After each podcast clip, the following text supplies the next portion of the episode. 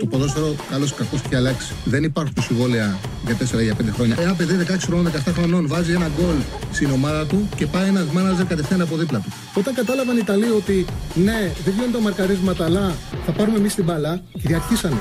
Το χέρι του βοηθού, το χέρι του το μόνο που μπορεί να κάνει να στηριχτεί και για να μην πέσει κάτω. Με το αριστερό και με το δεξί δεν το βάλει το χέρι.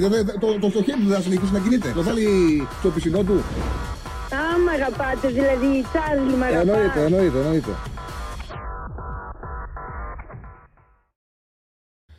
Καλησπέρα. Καλώς ήρθατε σε ένα ακόμα Charlie Ball, τελευταία της εβδομάδας. Έχουμε μπροστά μας αγωνιστική.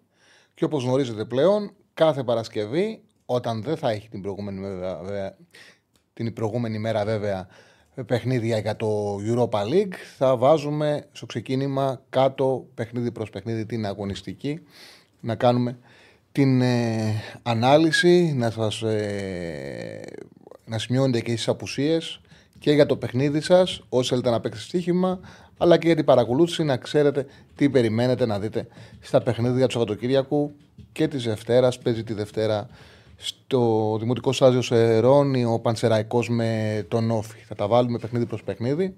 Ασφαλώς θα ξεκινήσουμε με το Ντέρμπι, Ολυμπιακό Πάοκ. Είμαστε μαζί με τον Σέφανο Συναδεινό, που επιμελήθηκε να φτιάξει τις κάρτες που του έστειλα σε πάρα πολύ μικρό χρονικό διάστημα και πραγματικά με ταχύτητες sprinter τα κατάφερε και ήταν όλα έτοιμα με το που ήρθα στο στούντιο. Είμαστε μαζί με την P365 και την P365 κιόλας θα ανοίξω για να έχω και τις αποδόσεις παιχνίδι-παιχνίδι που θα κάνουμε την ε, ανάλυση. Λοιπόν, ας ξεκινήσουμε με τον Derby Ολυμπιακός Πάοκ. Βγάζει την ε, κάρτα πάντα στα παιχνίδια πρώτα με τις ε, απουσίες που έχουμε φτιάξει και στη συνέχεια να βγάλουμε και τις εντεκάδες του Ολυμπιακού και τις εντεκάδες του ΠΑΟΚ. Λοιπόν, ε, από χτες είχαμε βάλει στην ε, κουβέντα το δίλημα το οποίο έχει, τα δύο διλήμματα μάλλον που έχει ο Μαρτίνε και στα οποία περιμένουμε απάντηση. Το πρώτο δίλημα έχει να κάνει με ποιον θα αφήσει έξω. Το ερωτηματικό είναι εκ των μη κοινοτικών. Γιατί έχει έξι μη κοινοτικούς Ολυμπιακός και πέντε μπορούν να δηλωθούν στην αποστολή. Και το ερωτηματικό είναι αν θα αφήσει εκτός τον Ορτέγκα ή τον Πορόζο. Άκουγα την εκπομπή των παιδιών το πρωί του Ηρακλή και του Διονύση που ο Ηρακλή, στο ρεπορτάζ του Ηρακλή έλεγε ότι θα αφήσει εκτός τον ε, Ορτέγκα. Είναι ικανοποιημένος από τον Πορόζο στα δύο συνεχόμενα παιχνίδια. Έτσι και ο Ολυμπιακός έψαχνε ασφάλεια στο κέντρο της άμυνάς του. Χρειάζεται κάτι για να γίνει καλύτερος εκεί, να σκληρύνει το ύψος του Πορόζο είναι κάτι σημαντικό. Εγώ συνεχίζω να λέω ότι το μάτσο με τη West Ham ήταν ένα παιχνίδι το οποίο τον βόλευσε πάρα πολύ γιατί τα τρία χάφ το γεγονό οδήγησαν τη West Ham να σηκώσει την μπάλα ψηλά και τον είδαμε να κόβει στον αέρα. Χρειάζεται το ύψος στο κέντρος της άμυνας. Είναι σημαντικό να υπάρχει ο παίκτης που θα δώσει ύψος στο κέντρος της άμυνας και ο Πορόζο αυτό το δίνει. Ασφαλώς, ακόμα κατέργαστο, έχει αδυναμίες, αλλά έδειξε πράγματα τα οποία ο Μαρτίνες θα θέλει και λέμε πάντα το έχουμε στο μυαλό μας, ότι έχει εμπιστοσύνη στον Κίνη ο Μαρτίνες, γιατί είναι παίκτης που τον έφερε αυτός. Πολλές φορές μετράει ε, και υπάρχουν παίκτες που παίρνουν πιο εύκολα ευκαιρίες από προπονητές όταν είναι δικές τους επιλογές. Και γι' αυτό το λόγο το λέω συνέχεια ότι ο, Μαρ, ο Κίνη είναι επιλογή του Μαρτίνες. Οπότε όταν υπάρχει χώρος, δυνατότητα, του δίνει ε, ευκαιρία. Μεγάλωσε λίγο το chat, Στέφανε μου. Λοιπόν, οπότε ναι, είναι λογικό αυτό που είπε ο Ηρακλής ότι. Εντάξει, το βγάλει το μυαλό του, το ρεπορτάζ του, ότι αυτή την ε, φορά θα φαγωθεί ο Ορτέγκα και θα παίξει ο Κίνη αριστερά και θα μείνει ο Πορόζος στο κέντρο της άμυνας. Ε, τώρα το, το δεύτερο δίλημα του Μαρτίνα που εγώ θα περιμένω μέχρι την τελευταία στιγμή που θα ακούσουμε την δεκάδα είναι αν θα χρησιμοποιήσει δίδυμο στον άξονα και θα κρατήσει το 4-2-2-2 ή θα βάλει τρίτο χαφ όπως με τη West Ham και θα πάει σε τριάδα. Να, να είμαι ειλικρινής, εγώ θεωρώ ότι ένας ε, προπονητής που σκέφτεται και αντιμετωπίζει τα παιχνίδια ανάλογα και με τον αντίπαλο, δεν είναι όλοι οι ίδιοι. Υπάρχουν προπονητές που δεν παρεκκλίνουν ε, με τίποτα από το πλάνο τους. Υπάρχουν προπονητές οι οποίοι κάνουν και τα δύο. Έχουν τη φιλοσοφία τους, αλλά κοιτάνε και τον αντίπαλο. Υπάρχουν και προπονητές που κοιτάνε μόνο τον αντίπαλο. Το τρίτο είναι ότι χειρότερο μπορεί να σου τύχει. Προπονητής να κοιτάει μόνο τον αντίπαλο, γιατί πάει να πει ότι δεν δημιουργεί ο ίδιος κάτι δικό του. Όμως να υπάρχει ένα balance πάντα είναι καλό. Θεωρώ ότι ο Πάοκ έδειξε και με την ΑΕΚ ότι άμα του πάρεις στο κέντρο, αν του βγάλεις σκληράδα, του βγάλεις κλεψίματα στο μεσαίο μπλοκ, μπορεί να του κάνεις φάσεις χωρίς να κάνεις και τίποτα ο ίδιος ε, δημιουργικά. Το ξαναλέω, το λέω σε κάθε εκπομπή, αλλά μου είναι κάτι που μου κάνει εντύπωση και εδώ συναντά συχνά. Η ΑΕΚ έβαλε δύο γκολ, είχε δοκάρι, είχε ευκαιρίες. Τίποτα από όλα αυτά δεν έγινε με δική της δημιουργία. Όλα έγιναν με κλέψιμο στην κατοχή του ΠΑΟΚ και άμεσο ποδόσφαιρο. Αυτό τι σημαίνει ότι ο ΠΑΟΚ είναι μια ομάδα με ελαφρύ κέντρο που άμα τους κλέψεις την μπάλα μπορεί να τους κάνεις εύκολα. Ε, τι υπόλοιπο βάζεις, ε, Πώς πρέπει να παίξει ο Ολυμπιακός στο ματς με το ΠΑΟΚ, με ένα, με δύο ή με τρία χαφ. Ε, το με ένα χαφ τι σημαίνει, ρε. Βάλει με δύο ή με τρία, τι με ένα. Εντάξει, με ένα εξάρι. Α, εντάξει, οκέι. με- Ουσιαστικά πώς θα παίξει ο Ολυμπιακός; Ο Ολυμπιακός θα παίξει. Ή, είναι, το δίλημα είναι, πώς το λέμε, βγάλει το ένα. Είναι, το δίλημα είναι να παίξει ή με Έσε Καμαρά ή να βάλει και τον Αλεξανδρόπουλο. Δεν υπάρχει, άλλο, δίλη- δεν υπάρχει δυνατότητα να παίξει η Έσε και, και πώς θα παίξει. Παίρνει, έχει πάρει ψήφους στο ένα χάφ όμως. Έχει πάρει. Εντάξει. Αβαλή είναι. Όχι, πήρε νομίζω για να μην πούνε ότι έκανες μαλακία. Για να μην- ότι γιατί έβαλες ένα χαφ, σου δίνουν και ένα ψήφο. Οκέι, εντάξει, με δύο ή με τρία χαφ, ας ψηφίσει όπως έλεγε και ένα. Λοιπόν, δεν, δεν, δεν χάθηκε και ο κόσμος. Λοιπόν, τι έλεγα; Έλεγα για τον, ε, ο- για τον Ολυμπιακό, ρε παιδί μου, ότι βλέπεις τον αντίπαλο, βλέπεις τον ΠΑΟΚ και φάνηκε με την ΑΕΚ ότι άμα τους κλείνεις στο κέντρο, τους κάνεις κλεψίματα, τους κάνεις εύκολα επιθέσεις. Ασφαλώς βέβαια και ο Λουτσέσκου θα έχει αλλαγές στην διάταξή του. Δεν θεωρώ ότι θα αντιμετωπίσει με τον ίδιο τρόπο τον ε, Ολυμπιακό σε καμία περίπτωση. Ε, εγώ είπα χτες για 5-6 αλλαγές στην 11. Θεωρώ minimum θα είναι οι 5 αλλαγές. Θεωρώ δεδομένο ότι ο Σάστρε θα παίξει στα δεξιά. Θεωρώ δεδομένο ότι ο Κολεράκη θα ξεκινήσει στο κέντρο της άμυνας και όχι εγώ και το ρεπορτάζ θα γράφουν. Τώρα από εκεί και πέρα έλεγε ο Κοτσακαλέα στην εκπομπή, είχε ένα ερωτηματικό αν θα παίξει ο Τσιγκάρας με το ΜΕΙΤΕ, ότι ο Λουτσέσκου μέχρι τώρα πάει με δίδυμα. Ο Σντόεφ ΜΕΙΤΕ Τσιγκάρας Βαμπ. Ε, εγώ να είμαι ειλικρινής, πιστεύω ότι θα πάει με τον Τσιγκάρας Βαμπ και θα τον αφήσει τον περπατητή το ΜΕΙΤΕ έξω. Γιατί δεν μπορεί να. Δεν χωράει το παιχνίδι περπατητές. Το παιχνίδι θέλει σκληράδα. Ο, Ολυμπια... ο Πάουκ πρέπει οπωσδήποτε να δείξει ένα τελείως διαφορετικό του πρόσωπο και για βαθμολογικούς λόγους, αλλά και για να σταματήσει η γκρίνια που υπήρξε στη Θεσσαλονίκη, που είναι πάρα πολύ έντονη από ό,τι μαθαίνω και λογικά γιατί ήταν απογοητευτική η εικόνα του Πάουκ. Πραγματικά ήταν απογοητευτική η εικόνα του Πάουκ. Ήταν, δεν έδωσε μονομαχία. Οπότε θεωρώ δεδομένες εγώ τις ε, δύο αλλαγές στη τετράδα της άμυνας. Είναι σίγουρη μια αλλαγή στη θέση 6. Δηλαδή το Μεϊτέος Ντόβι θα σπάσει τώρα από εκεί πέρα αν θα φύγουν και οι δύο ή αν θα φύγει ο ένας είναι το ερώτημα. Είναι τρεις. Σίγουρα ο Ζήφκοβιτς θα πάει στη φυσική του θέση, θα πάει στην ε, δεξιά πλευρά. Ο Τάισον θα παίξει στα αριστερά και ο Τόμας στην κορφή της επίθεσης. Αυτές είναι πέντε αλλαγές που είναι σίγουρες. Τώρα από εκεί και πέρα δεν αποκλείεται να δούμε και τον, ε, και τον ΣΒΑΜ αντί για τον ΜΕΙΤΕ και να πάμε σε έξι αλλαγές. Για μένα υπάρχει και ένα περιθώριο για, για 7 αλλαγές. Δεν ήταν πολύ καλός ο Κωνσταντέγια με την ΑΕΚ. Μήπως το σκεφτεί και αυτό ο Λουτσέσκου. Αλλά νομίζω ότι οι αλλαγές θα είναι από 5 έως 7. Εγώ θεωρώ ότι θα κάνει 6 αλλαγές στην 11 και δείγμα το πόσο αυτό είναι και δείγμα το πόσο πραγματικά ε, άσχημα το αντιμετώπισε το παιχνίδι με, τον, ε, με την ΑΕΚ ο Λουτσέσκου. Πολύ άσχημα. Στο επόμενο ντέρμπι χρειάζεται μάνι μάνι να κάνει 6 αλλαγές για να δημιουργήσει μια εντεκάδα που θα έχει μεγαλύτερο δέσιμο μεταξύ της. Λοιπόν, ο Πάοκο που ο Λουτσέσκου δεν έχει ε, το Βιερίνια, είχε κάποια προβλήματα, είναι αμφίβολος μάλλον. Προλαβαίνουν όλοι. Προλαβαίνει ο Κουλιεράκη, προλαβαίνει ο Κοτάρ και ο Τάισον που είχαν κάποιες ενοχλήσεις. Αμφίβολος μόνο είναι ο Βιερίνια, που έτσι εγώ θεωρώ ότι δεν θα ξεκινούσε. Οπότε πάμε να δούμε τις ε, δύο εντεκάδες που έχω φτιάξει. Εντάξει, ουσιαστικά πάνω στο ερωτηματικά είμαστε. Δηλαδή, νομίζω ότι έχουν κλειδώσει οι 10 θέσεις στον Ολυμπιακό. Υπάρχει βέβαια το ερωτηματικό πώ κάνει έκπληξη ο Μαρτίνεθ, που θεωρώ ότι αυτό οι ρεπόρτε θα το βρίσκανε. Πάντως και αποφασίσει να πάει με Ντόι και βάλει τον Ορτέγκα αριστερά. Νομίζω όμως επειδή όλα τα ρεπορτάζ συγκλίνουν στο ίδιο, θα δούμε κίνηση στα αριστερά και Πορόζο στο κέντρο της άμυνας. Το ερωτηματικό είναι αν θα πάει 4-2-2-2 με Μασούρα ή θα πάει 4-3-3 με πλάνο West Ham με Αλεξανδρόπουλο. Αυτό το σχήμα με Αλεξανδρόπουλο θα το δούμε σίγουρα στο Λονδίνο. Αυτό είναι δεδομένο. Να δούμε αν θα το κάνει και με τον Πάοκ ή αν θα κρατήσει 4-2-2-2 που του έφερε αμυντικά προβλήματα με τον ε, Παναθηναϊκό. Δούλεψε όσο και λέει μια χαρά πάντως. Λοιπόν, Πασκαλάκη κατά το δοκάρι, Ροντινέη κίνησα δύο άκρα. Ερέτσο Πορόζο, το κεντρικό αμυντικό δίδυμο. Έσω με τον Καμαρά είναι το δίδυμο στον άξονα. Ή θα υπάρχει Αλεξανδρόπουλος ή θα μείνουν οι δυο τους. Με ποντένσε, φορτούνι, μασούρα πίσω από τον Ελκαμπή. Αυτή είναι η λογική του Ολυμπιακού. Τώρα πάμε στον Πάουκ, όπως θα πάμε. Κοτάρτς κατά δοκάρια. Ο, Σάστρε θα είναι στα δεξιά. Ο Μπάμπα θα είναι στα αριστερά. Ενκόν κουλεράκι στο κεντρικό αμυντικό δίδυμο. Εγώ θεωρώ θα παίξω ο Τσιγκάρας και ο Σβάμπ. Βάζω ερωτηματικό τον Μεϊτέ γιατί ο Τσακαλέας και τον Μεϊτέ είναι δεκάδα.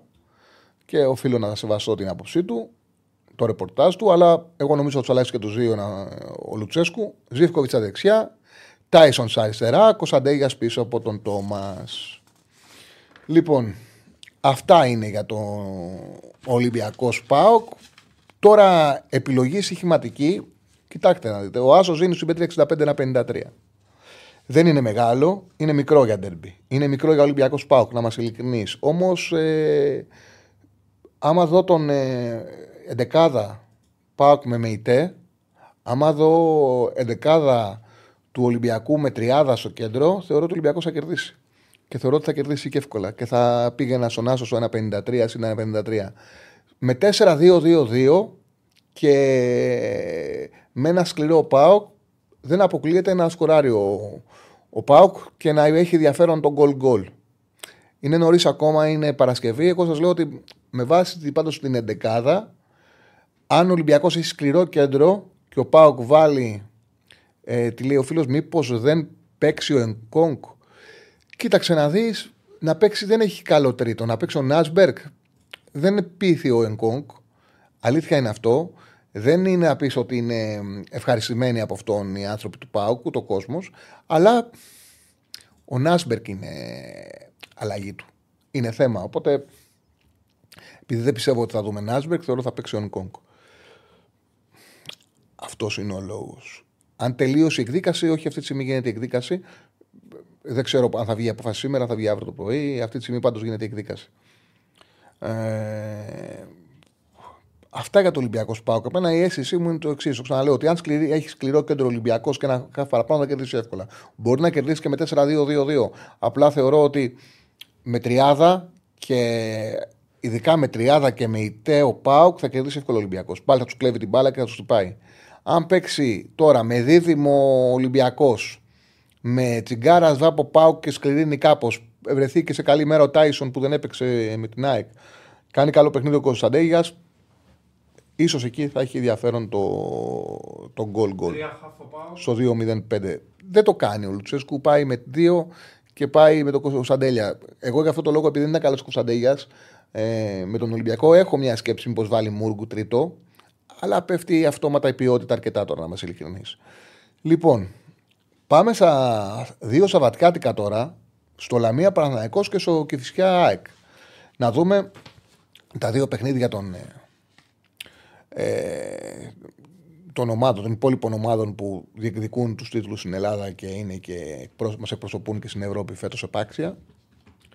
Λοιπόν, δεν είναι εύκολη η εξόδη, ειδικά για το Παναθηναϊκό στη Λαμία, γιατί η Λαμία είναι η ομάδα έκπληξη της φετινής σεζόν. Δείξε σε μου την κάρτα για το παιχνίδι με τις ε, απουσίες έχει μια καλή απουσία η Λαμία του Παύλοβιτς, του Παύλοβιτς του κέντρου, του Στόπερ, του Στάνκο του Χαφ, και αυτός είναι καλή απουσία. Επιστρέφει ο Σαντάνα και ε, καλή επιστροφή ο Σαντάνα, καλός παίκτης για τη Λαμία και ο Μπακ Σαραμαντάς και ο Σαραμαντάς έμπειρος.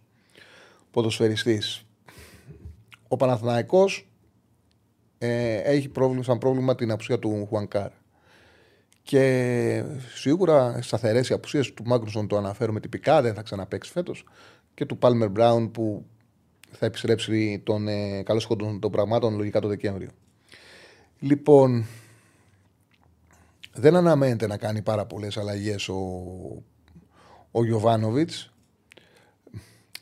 Όχι, σε σχέση με το τελευταίο του παιχνίδι θα κάνει αλλαγές. Δεν αναμένεται να κάνει αλλαγές σε σχέση με τη φιλοσοφία του, με, το, με τη λογική του. Δηλαδή, επειδή έκανε πολλές αλλαγές με τον Πανσεραϊκό, τώρα θα δούμε μια εντεκάδα πιο κοντά στην βασική και κάποιες σκέψεις που θα δείξουν και ποιοι παίκτες έχουν κερδίσει έδαφος στο τελευταίο διάστημα. Δηλαδή, ένας από αυτούς είναι ο Βέρμπιτς που από ό,τι μαθαίνω θα ξεκινήσει. Δηλαδή, είχε μια καλή παρουσία με τον Πανσεραϊκό. Παίζει πολύ μεγάλο ρόλο ότι είναι εκτός λίστα στην Ευρώπη, οπότε είναι, ε, δεν θα έχει επιβάρυνση. Είναι εύκολο να του δώσει παιχνίδι εντεκάδας.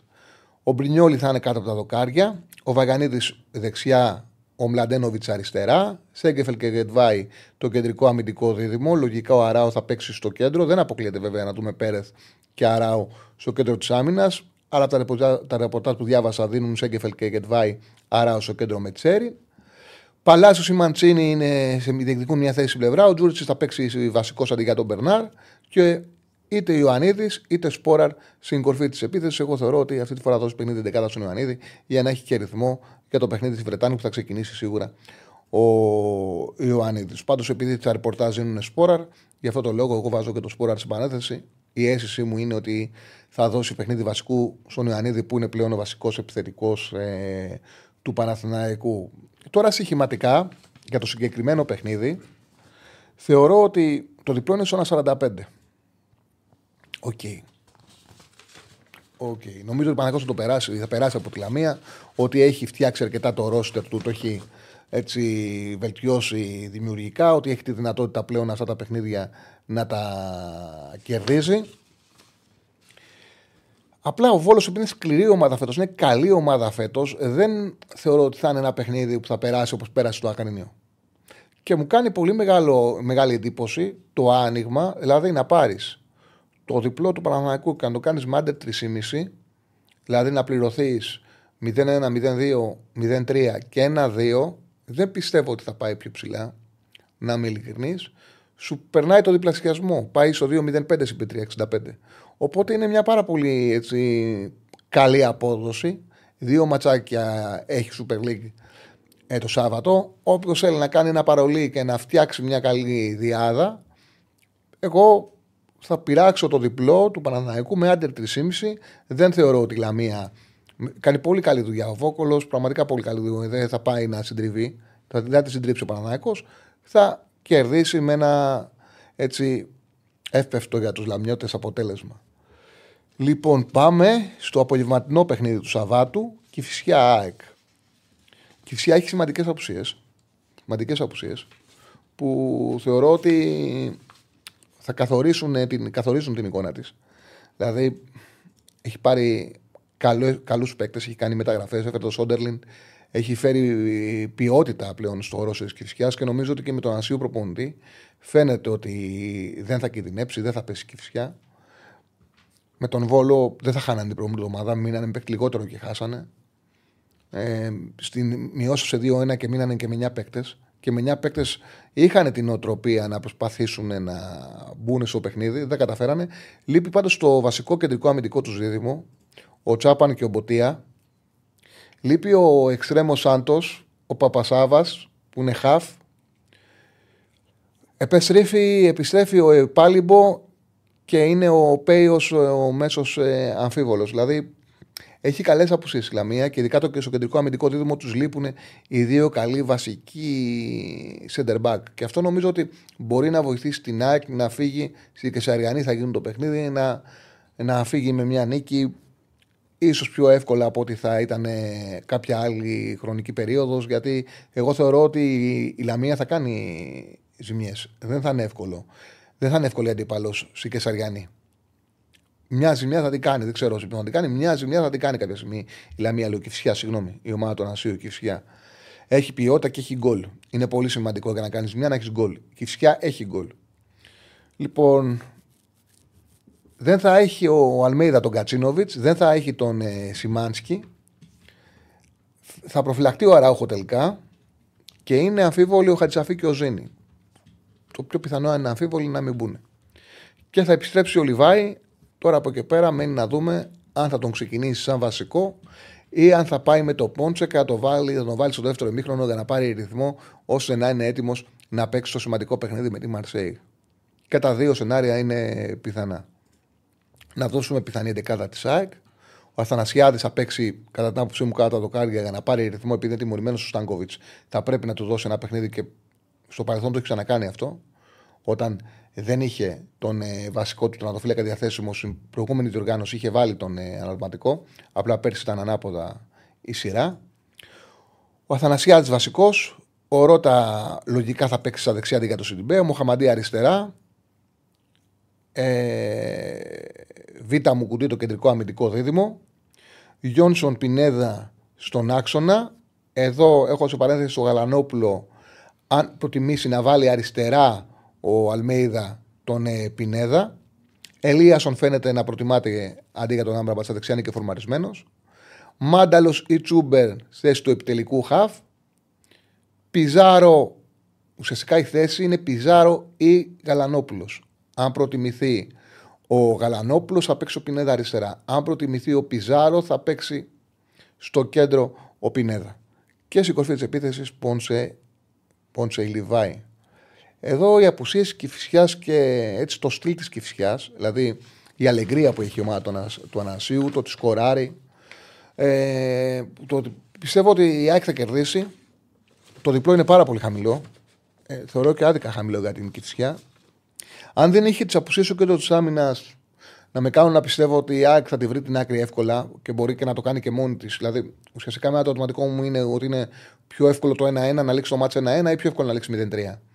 Επειδή οι, απουσί, οι απουσίες ε, στο κέντρο της άμυνας με κάνει να πιστεύω ότι είναι πιο εύκολο να κερδίσει εύκολα, να περάσει εύκολα από την Κεσαριανή ΑΕΚ από το να πάρει αποτέλεσμα 1-1. Η Κρισιά με οδήγησαν στο να αφήσω τον γκολ γκολ που πληρώνει καλά και να πάω στο διπλό με over 2,5. Πιο συντηρητική επιλογή. Πάει το διπλό πάντως στο. Πώς το είχα βάλει, στο 65 ότι πάει το διπλό με over 2,5 στο 1,53 και με δύο απόδοση το διπλό με άντερ 3,5 στο Λαμία Παναθηναϊκός γίνεται ένα ωραίο παρολί που, που πληρώνει πάνω από τρεις φορές τα λεφτά μας για το Σάββατο. Λοιπόν.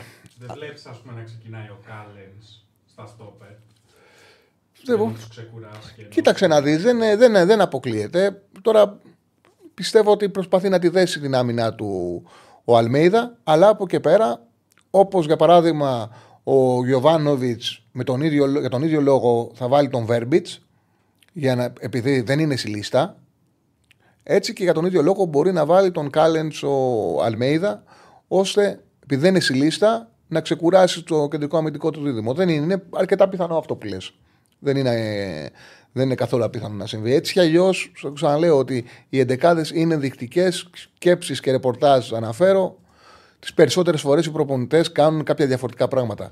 Με δύο χαφ η πλειοψηφία, εντάξει, μικρή πλειοψηφία, 43% θέλει 4-2-2-2, 40% θέλει να παίξουν με τρεις ε, κεντρικούς χαφ. Τώρα με ένα χαφ δεν καταλαβαίνω, αλλά οκέι. να βάλουμε κανένα. Θα ε, κερδίσει ο Ολυμπιακός, θα κερδίσει ο ΠΑΟΚ, ισοπαλία ή θα κερδίσει το άθλημα. Σχετικά Αυτό το, το, βάλαμε και το πρωί. Να βάλουμε κάτι άλλο. Ε, να βάλουμε κάτι άλλο. Ε, κάτι πιο έτσι θα γίνει το ντέρμπι με κόσμο. Α, ωραίο, ωραίο για το τέτοιο. Τι περιμένετε, θα σου πω. Γιατί ποιες είναι τέτοιο. Να γίνει το παιχνίδι από το, από το 50 λεπτό και μετά χωρίς τιμωρία Ολυμπιακού; Να ισχύσουν οι τιμωρίες όπως είναι μέχρι τώρα, δηλαδή μείον ένα και να χάσει το παιχνίδι Ολυμπιακός στα χαρτιά, να το πάρει; Ή το οποίο το θεωρώ πολύ πιθανό ενδεχόμενο, είναι ένα πιθανό ενδεχόμενο. Μείον ένα Ολυμπιακός να ισχύσει η βαθμολογική τιμωρία το μείον ένα και να ξαναγίνει το παιχνίδι από την αρχή. Αυτά τα τρία. Ναι, από την αρχή. Αυτά τα τρία σενάρια. Να τιμωρηθεί ο Παναθηναϊκός; Όχι, ναι, δεν είναι σε. Πώς να τιμωρηθεί ο Παναθηναϊκός; Επειδή είναι έφαγε την κροτίδα ο Χουάνκαρ. Δεν είναι σε απο... δεν είναι... Δεν μπήκε στο Όχι, όχι. Είναι έφεση της απόφασης. Δεν ήταν καν κατηγορούμενος ο Παναθηναϊκός. Δεν υπήρχε κατηγορητήριο για τον Παναναναϊκό. Αυτά τα τρία είναι. Και είναι έφεση απόφασης. Λοιπόν, κάνει μια γουλιά καφέ και να συνεχίσω.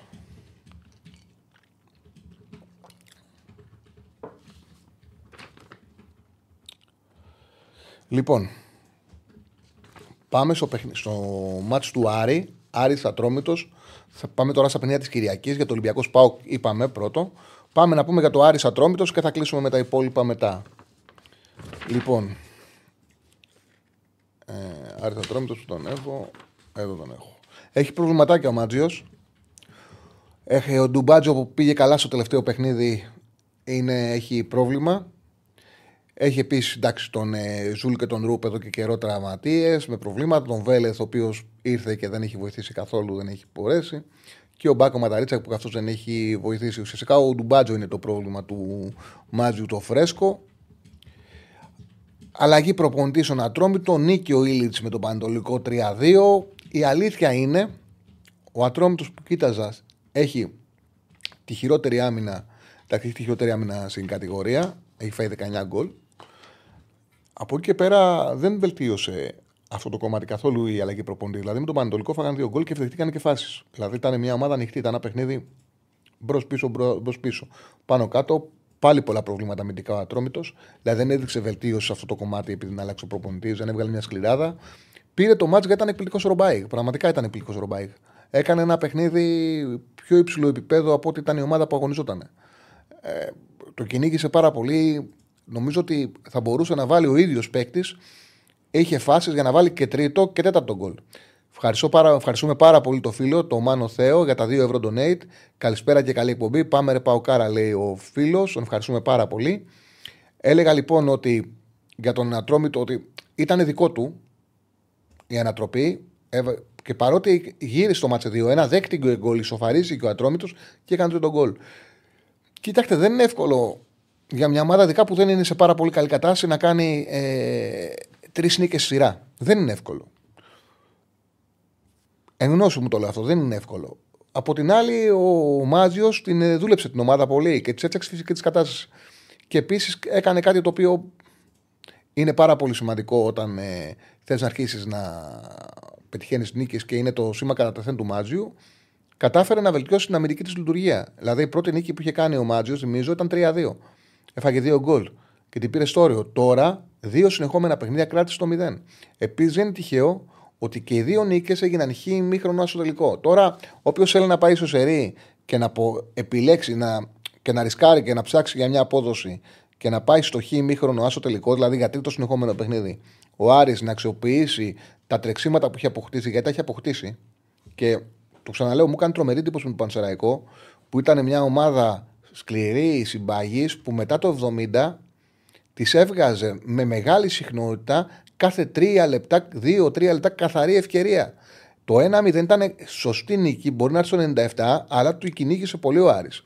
Πολλοί μείνανε στην κακή εικόνα που είχε για μεγάλο διάστημα, όμως πραγματικότητα ήταν ότι ήταν απίστευτη η συχνότητα των καθαρών ευκαιριών που βγάζει στο τέλος και αυτό φάνηκε και την προηγούμενη αγωνιστική που κέρδισε εύκολα το Παζιάννα με 2-0. Δεν ήταν ο Άρης σε θέση το προηγούμενο διάστημα να εγκλωβίσει έναν αντίπαλο και να το κάνει. Τα κατάφερε. Λοιπόν, το χ στο τελικό είναι σε απόδοση 4. Λοιπόν, και από εκεί πέρα ποιος πάει πιο συντηρητικά για παρολί, όπως εγώ είμαι πιο συντηρητικός. Ο Άσος στο 1,53. Το ξαναλέω, χαμηλή απόδοση είναι η γάση του Άρη, αλλά ε, ο Ατρόμητος έχει πολύ κακή άμυνα και ο Άρης έχει βελτιωθεί αρκετά. Πάμε να δούμε και τα άλλα παιχνίδια. Πανετολικό Αστέρα Τρίπολη στο Αγρίνιο. Ο Πανετολικός με το Πετράκι στο πάγκο έχει μια ελαφριά νοοτροπία, σκοράρει. Πέτυχε την πρώτη του νίκη με το Πετράκι. Έχασε 3-2 με ένα παιχνίδι πάνω κάτω, πάνω κάτω. Στο Περισσέρι θα μπορούσε να πάρει αποτέλεσμα, όμως έβαλε δύο γκολ και έχασε. Και αυτό είναι πρόβλημα. Νομίζω ότι για τον Αστέρα είναι πολύ σημαντικό το παιχνίδι. Θα έχει μεγάλο θέμα ο Ράθεβα αν χάσει και αυτό το μάτς. Είναι ε, απογοητευτικό το ξεκίνημά του. Περίμεναν τελείως διαφορετικά πράγματα και δεν είναι μόνο οι βαθμοί που δεν παίρνει. Είναι και το, η άσχημη εικόνα που βγάζει. Εγώ θεωρώ ότι δύο πράγματα δεν πιστεύω ότι θα γίνουν σε αυτό το μάτς. Να είμαι ειλικρινής. Δεν πιστεύω ότι θα πάει ψηλά το σκορ και δεν νομίζω ότι θα χάσει ξανά ο Αστέρας. Δηλαδή περιμένω να πάρει αποτέλεσμα. Το Χ2 με άντερ 3,5 είναι στο 1,66. Εμένα μου κάνει, αυτό αγοράζω από το συγκεκριμένο παιχνίδι. Θεωρώ ότι μια αντίδραση θα την βγάλει ο Αστέρας και ο Πανετολικός του Αγρίνιο προσφέρεται. Έδρα σκληρή δεν έχουν, γκολ τρώνε. Ο Αστέρας πάνω από ένα δεν τρώει, δεν βάζει και πάνω από ένα. Οπότε το μάτς για μένα είναι 0-0-0-1-1-1. Εκεί το βλέπω το μάτς στο Πανετολικό Αστέρα Τρίπολης. Πάμε στο σημαντικό μάτς είναι στους Ζωσιμάδε. Πας για ένα βόλος. όποιος χάνει, χάνεται.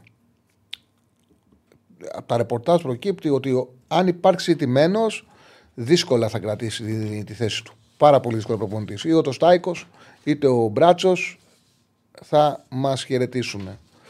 Πιστεύω ότι ο Πας Γιάννη είναι καλύτερη ομάδα. Δεν παίζει καλά, αλλά, θε- δεν έχει, αλλά έχει κάποιους παίκτες που μπορούν και συνέδρα του να παίρνουν, συνέδρα τους παίρνουν δυναμική. Απογοητευτική ομάδα είναι ο Βόλος. Μπορεί να. Δηλαδή, βλέπεις έχει τέλετς, έχει μπαριέτο, όμως ε, με την κυφσιά ο οποίος το είδε, αν δεν είχε μείνει με παίκτη λιγότερο, δεν υπήρχε περίπτωση στο μάτι να γίνει άσο ποτέ. Ποτέ. Θεωρώ ότι θα χαιρετήσει ο Μπράτσος και πιστεύω ότι έχει αντέξει και πάρα πολύ και γι' αυτό το λόγο πάω με τον άσο του Πας. Δηλαδή μεταξύ των δύο, η λογική μου είναι αυτή. Πολλές φορές το ερώτημα είναι το εξής. Ποιος αξίζει να παραμείνει, Στάικος ή Μπράτσος; Ε, ο- πιστεύω ότι ο Στάικος αξίζει να παραμείνει, γι' αυτό το λόγο πάμε τον Άσο στο 95. Και πάμε στο τελευταίο μάτς. Βλέπετε και τις απουσίες. Δεν χρειάζεται να τις λέω. Τις τους έχω βάλει όλες. Ποιοι μένουν, ποιοι είναι τραυματίες, ποιοι είναι τιμωρημένοι. Βλέπετε τις βαθμολογικές θέσει των ομάδων, τα 6 goals που έχουν, τα οποία τα παίρνουμε από την όπτα και τα περνάμε στην κάρτα.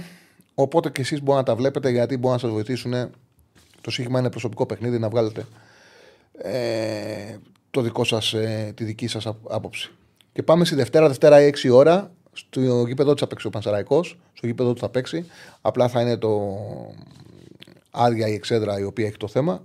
Ο Πανσεραϊκός δεν είναι καλά μετά την ε, διακοπή. Δεν είναι καλά και ο, και ο Όφη. Δηλαδή και οι δύο ομάδες δεν μπήκαν καλά στην επιστροφή στη δράση.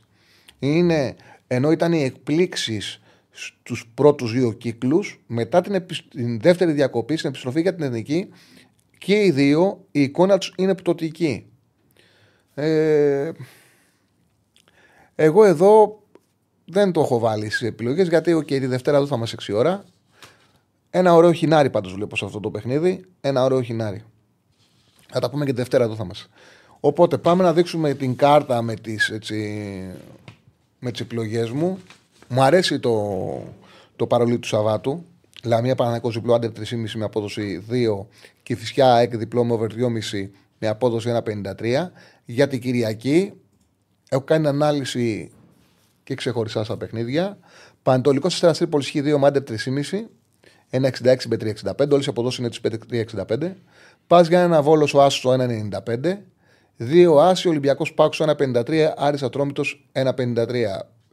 Ένα αστεράκι το ξαναλέω. Θα έρθει πιο εύκολα ο Άσος με τρία χαφ. Με δύο χαφ μπορεί να σκοράρει ο Πάουκ. Μπορεί να φέρει βέβαια τον Άσο και με γκολ γκολ ο Ολυμπιακός. Ακόμα να παίξει και με δύο χαφ. Λοιπόν, αυτά. Για τα... Δείξω και το πρόγραμμα. Δείξε και δείξε το πρόγραμμα, ναι. Πολλά μάτς Super League, ίσον κουβάς Τσάρλι, επιλέγει ο καθένας, δεν είναι. Και ε, να σου πω την αλήθεια, η Super League έρχεται. Μην, ε, έρχεται γιατί την ξέρουμε. Τη Super League την ε, διαβάζουμε. Δύσκολο να, να φύγει πάρα πολύ. Από εκεί και πέρα το σύγχυμα του ξαναλέω είναι προσωπικό παιχνίδι. Εκτιμήσεις κάνουμε, συζήτηση κάνουμε. Ο καθένας θα πάρει τις επιλογές του ίσα ίσα που μπορεί κάποιος να θεωρεί ότι, ότι, όπως- ότι είμαι κουβάς και να παίξει αυτά που δίνω εγώ. Έχει δύο, δεν με ενδιαφέρει κιόλας. Να σου πω την αλήθεια. Σημασία και γι' αυτό το λόγο φροντίζω πάντα να δίνω και ε, πράγματα τα οποία είναι δεδομένα, όπως οι απουσίες που είναι πάρα πολύ σημαντικές, για να τις ξέρετε, πώς θα σας βοηθήσουν στο παιχνίδι.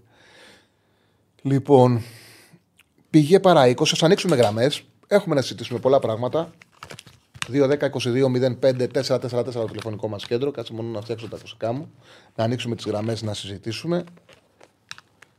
Γιατί έχουμε αγωνιστική μπροστά μας, έχουμε ωραία παιχνίδια, έχουμε πράγματα να συζητήσουμε. Παίζει σε 9.30 ο Παναθηναϊκός στην ε, Βαρκελόνη. Ο Ολυμπιακός χθες έχασε ένα καλάθι από την ε, Φενέρμπακτσε σε ένα παιχνίδι το οποίο δεν ξεκίνησε καλά στο πρώτο ημίχρονο. Στο τέλος το πήρε ο Παγιάννη και η ικανότητα που είχε αναπτύξει με τον Ιτούδη στο σου του. Στο σου του. Και βέβαια ήταν και πάρα πολύ καλύτερος αμυντικός αμυντικά απέναντι στο Φάλης σχέση με πέρσι. Φαίνεται ότι έχει δουλέψει και το σώμα του είναι πιο δεμένο και το σου του.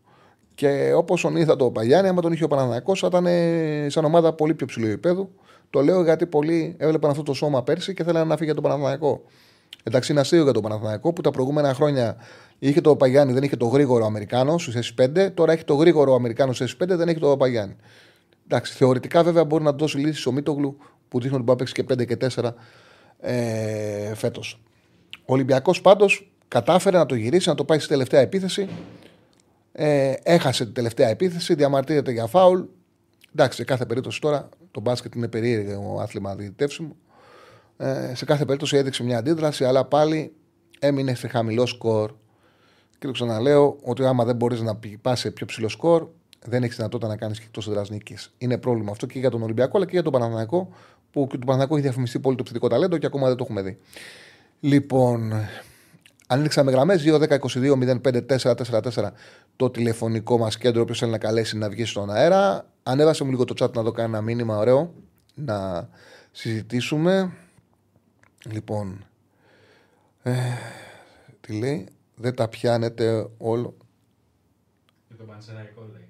Ε, δεν τα πιάνετε. Ο Πανσεραϊκό δεν έχει αλλαγές, κυρίως σε πλάγιους και δεν μπορεί να αντέξει πίεση στο τέλος. Επίση, ο, Γκα, ο Γκαρθία δεν βάζει ούτε τρίτο κεντρικό αμυντικό, γι' αυτό δέχτηκε πίεση από τον Άρη. Κοίταξε να δεις, φίλε, είσαι Πανσεραϊκό και σίγουρα θα ξέρεις καλύτερα την ομάδα σου από ό,τι την ξέρω εγώ. Αυτό δεν έχει να κάνει όμως. Ε, δηλαδή το γεγονός ότι ο Γκαρσία δεν έβαλε το αμυντικό ούτε με το Πανετολικό που ισοφαρίστηκε. Και έφαγε το κόλ στο τέλος, δεν έβαλε το αμυντικό. Παρότι ήταν καλύτερος. Είναι κάτι το οποίο το κάνει ο προπονητής. Δεν έχει να κάνει αυτό με το γεγονός ότι ο Άρης κατάφερε και πίεση και εγκλώβησε τον Άρη. Δεν έχει να κάνει αυτό. Αυτό έχει να αφορούσε τη δική του φυσική κατάσταση και τη δυνατότητα που είχε να κρατήσει χαμηλά τον αντίπαλο. Προγνωστικά πάντα δίνω στο τέλος της εκπομπής. Απλά Παρασκευή που κάνουμε την ανάλυση, δίνουμε και τα προγνωστικά της Super League νωρίς για το ευρωπαϊκό ποδόσφαιρο στο τέλος της εκπομπής όπως κάνουμε κάθε μέρα. Αν πιστεύω ότι θα σκοράρει ο Πάοκ, νομίζω ότι. Καταρχάς, ο Πάοκ πιστεύω θα είναι βελτιωμένος. Δεν θα δείξει την εικόνα που δείξει με την ΑΕΚ. Αυτό είναι δεδομένο. Αν πάει σε δίδυμο Ολυμπιακός στο κέντρο, ναι, νομίζω θα σκοράρει ο Πάοκ. Αν έχουν γίνει διορθωτικές κινήσεις που αναμένεται να γίνουν. Δηλαδή, να δούμε Σβάμπ, να δούμε Τσιγκάρα στο κέντρο, να δούμε Τάισον στη βασική δεκάδα, καλύτερη τετράδα άμυνας. Θεωρώ ότι είναι πράγματα που 100% θα υπάρξουν. Δηλαδή, περιμένω ισορροπημένη ο, τον Πάουκ την 11 του. Ε, αν ο, πετύχει τον Ολυμπιακό με δίδυμο και τέσσερις ψηλά, νομίζω θα σκοράρει. Μπορεί να φάει δύο, μπορεί να φάει τρία και να χάσει. Αλλά πιστεύω θα σκοράρει. Σε τριάδα, ο Ολυμπιακός μπορεί να είναι σκληρός και να το αποτρέψει την επιθετικότητα και να του πάρει πάλι μπάλες γιατί έχει ένα χάφ παραπάνω. Αυτή είναι η εκτίμησή μου. Ε... Πούντος. Έλα, Αριστοτέλη. Ο Σλάγκερ λέει φέτος έχει δώσει 9 πέναλτι σε 11 πέναλτι. Καταλογισμός πέναλτι λοιπόν. Σε 11 παιχνίδια εννοούσε, έχει δώσει 9 πέναλτι ο Σλάγκερ. Οπότε καταλογισμός πέναλτι. Πόσο δίνει το πέναλτι, έχει... πόσο δίνει το πέναλτι; Δεν τα ξέρω, είναι σχήματα που δεν τα παίζω εγώ. Αλλά πόσο περίπου έχει το πέναλτι σε ένα παιχνίδι; παίζει ο Τέλης. Κάτι Παίζει κόρνερ, τέτοια, ναι. κάτι κάρτες, κάτι... Ε, είναι το παιδί ανώμαλο. Τι να κάνουμε τώρα; Είναι ανώμαλος. εντάξει. Μερακλής είναι μάλλον. Εντάξει. Τώρα να κυνηγά, να κυνηγάς πέναλτι, τι. είσαι. Ωραίος πάντως, εντάξει. Με στατιστικό. 2,60 λέει περίπου. Και μια χαρά, μια χαρά. Μια χαρά. Ε, άλλοι παίζουν τα κόρνερ. Έρχεται ο Τσουβέλλα που ήμασταν μαζί, από το 7 ήμασταν μαζί μέχρι πολλά χρόνια. Έπαιζε τα κόρνερ. Του άρεσε να κυνηγάει τα κόρνερ και είχε προσέξει ένα στατιστικό στοιχείο όταν έπαιζε ο Σαλπιγκίδη. Όποια ομάδα έχει το Σαλπιγκίδη, δεξί εξτρέμ, παίρνει περισσότερα κόρνερ. Γιατί ο Σαλπιγκίδη, αν θυμάσαι, είχε πολλά ανεβάσματα, αλλά δεν είχε ποιότητα σέντρα του. Την έκανε με, με, με τη μία και σημάδευε τα μπούτια των αντιπάλων. Και, ναι, έπαιρνε βάραγε μονοκόμματα, ρε παιδί μου. Είχε πολλά ανεβάσματα γιατί ήταν γρήγορος, ήταν επιθετικό. Τον έβαζε όταν κάτε δεξί εξτρέμ. Είχε ξεκινήσει επιθετικό, αλλά ε, με την πάροδο των χρόνων έγινε δεξί εξτρέμ. Και είχε προσέξει ότι όπου έπαιζε ο Σαλπιγκίδη έπαιρνε η ομάδα περισσότερα κόρνερ και ερχόντουσαν και over και πήγαινε καλά με τα κόρνερ. Να τιμωρηθεί, ας αυτό έχω γυρίσει έχω γνωρίσει άτομο που παίζει under corner. Έλα, μάλιστα. Εγώ παλιά, πριν αλλάξει το ποδόσφαιρο, γιατί άλλαξε το ποδόσφαιρο, έπαιζα περισσότερο under από over. Μάλλον στα under over έπαιζα πάντα under. Μου φαινόταν, τώρα λέω παλιά, τώρα μιλάω μέχρι και το που άρχισε να παρεμβαίνει στο ποδόσφαιρο Guardiola. Όπου μετά άλλαξε και ειδικά τα τελευταία χρόνια έχει πάει στο over. Ήταν μια εποχή, ειδικά την πρώτη δεκαετία του 2000, που τα παιχνίδια ήταν πολύ σφιχτά έμπαινε γκολ με τους αγωνόμετρα. Ειδικά στα μεγάλα παιχνίδια όλα ήταν. Όλα ήταν under. Όλα. Ε, και συγχυμά έπαιζα under, under 2,5. Και θυμάμαι τον Αγγέλου να λέει τον φίλο μου, ε, τον συνάδελφο, τον Γιώργο, να λέει ότι μια εκπομπή οδηγούσα μια φορά και λέει πρέπει μόνο ανώμαλος παίζει άντερ 2,5. Και λέω για μένα λέει. Ε, πρέπει να, όχι, έλεγε πρέπει να έχει ψυχολογικά προβλήματα κάποιος να παίζει άντερ 2,5. Και λέω για μένα λέει. Ε, Παρ' όλα αυτά, το, το ποδόσφαιρο προσφερόταν να παίζει άντερ 2,5 και η αλήθεια είναι ότι έκανα μεροκάματο με τα άντερ τότε. Άλλαξε βέβαια το ποδόσφαιρο τώρα. Δεν μπορεί να παίξει άντερ όταν ε, με τόσο μεγάλη συχνότητα γίνονται ευκαιρίες. Πρέπει να είναι ειδικά παιχνίδια για να πας για να πας σε άντερ. Πλέον το ποδόσφαιρο έχει πάει στη ταχύτητα, είναι πολύ μεγάλη, έχουν πολύ μεγάλη ευκολία και γνώση οι ποδοσφαιριστές πώς να αξιοποιούν την κατοχή τους, πώς να ανοίγουν την αντίπαλη άμυνα. Οπότε ουσιαστικά δημιουργούνται συνθήκες συνέχεια για να, για να μπουν γκολ.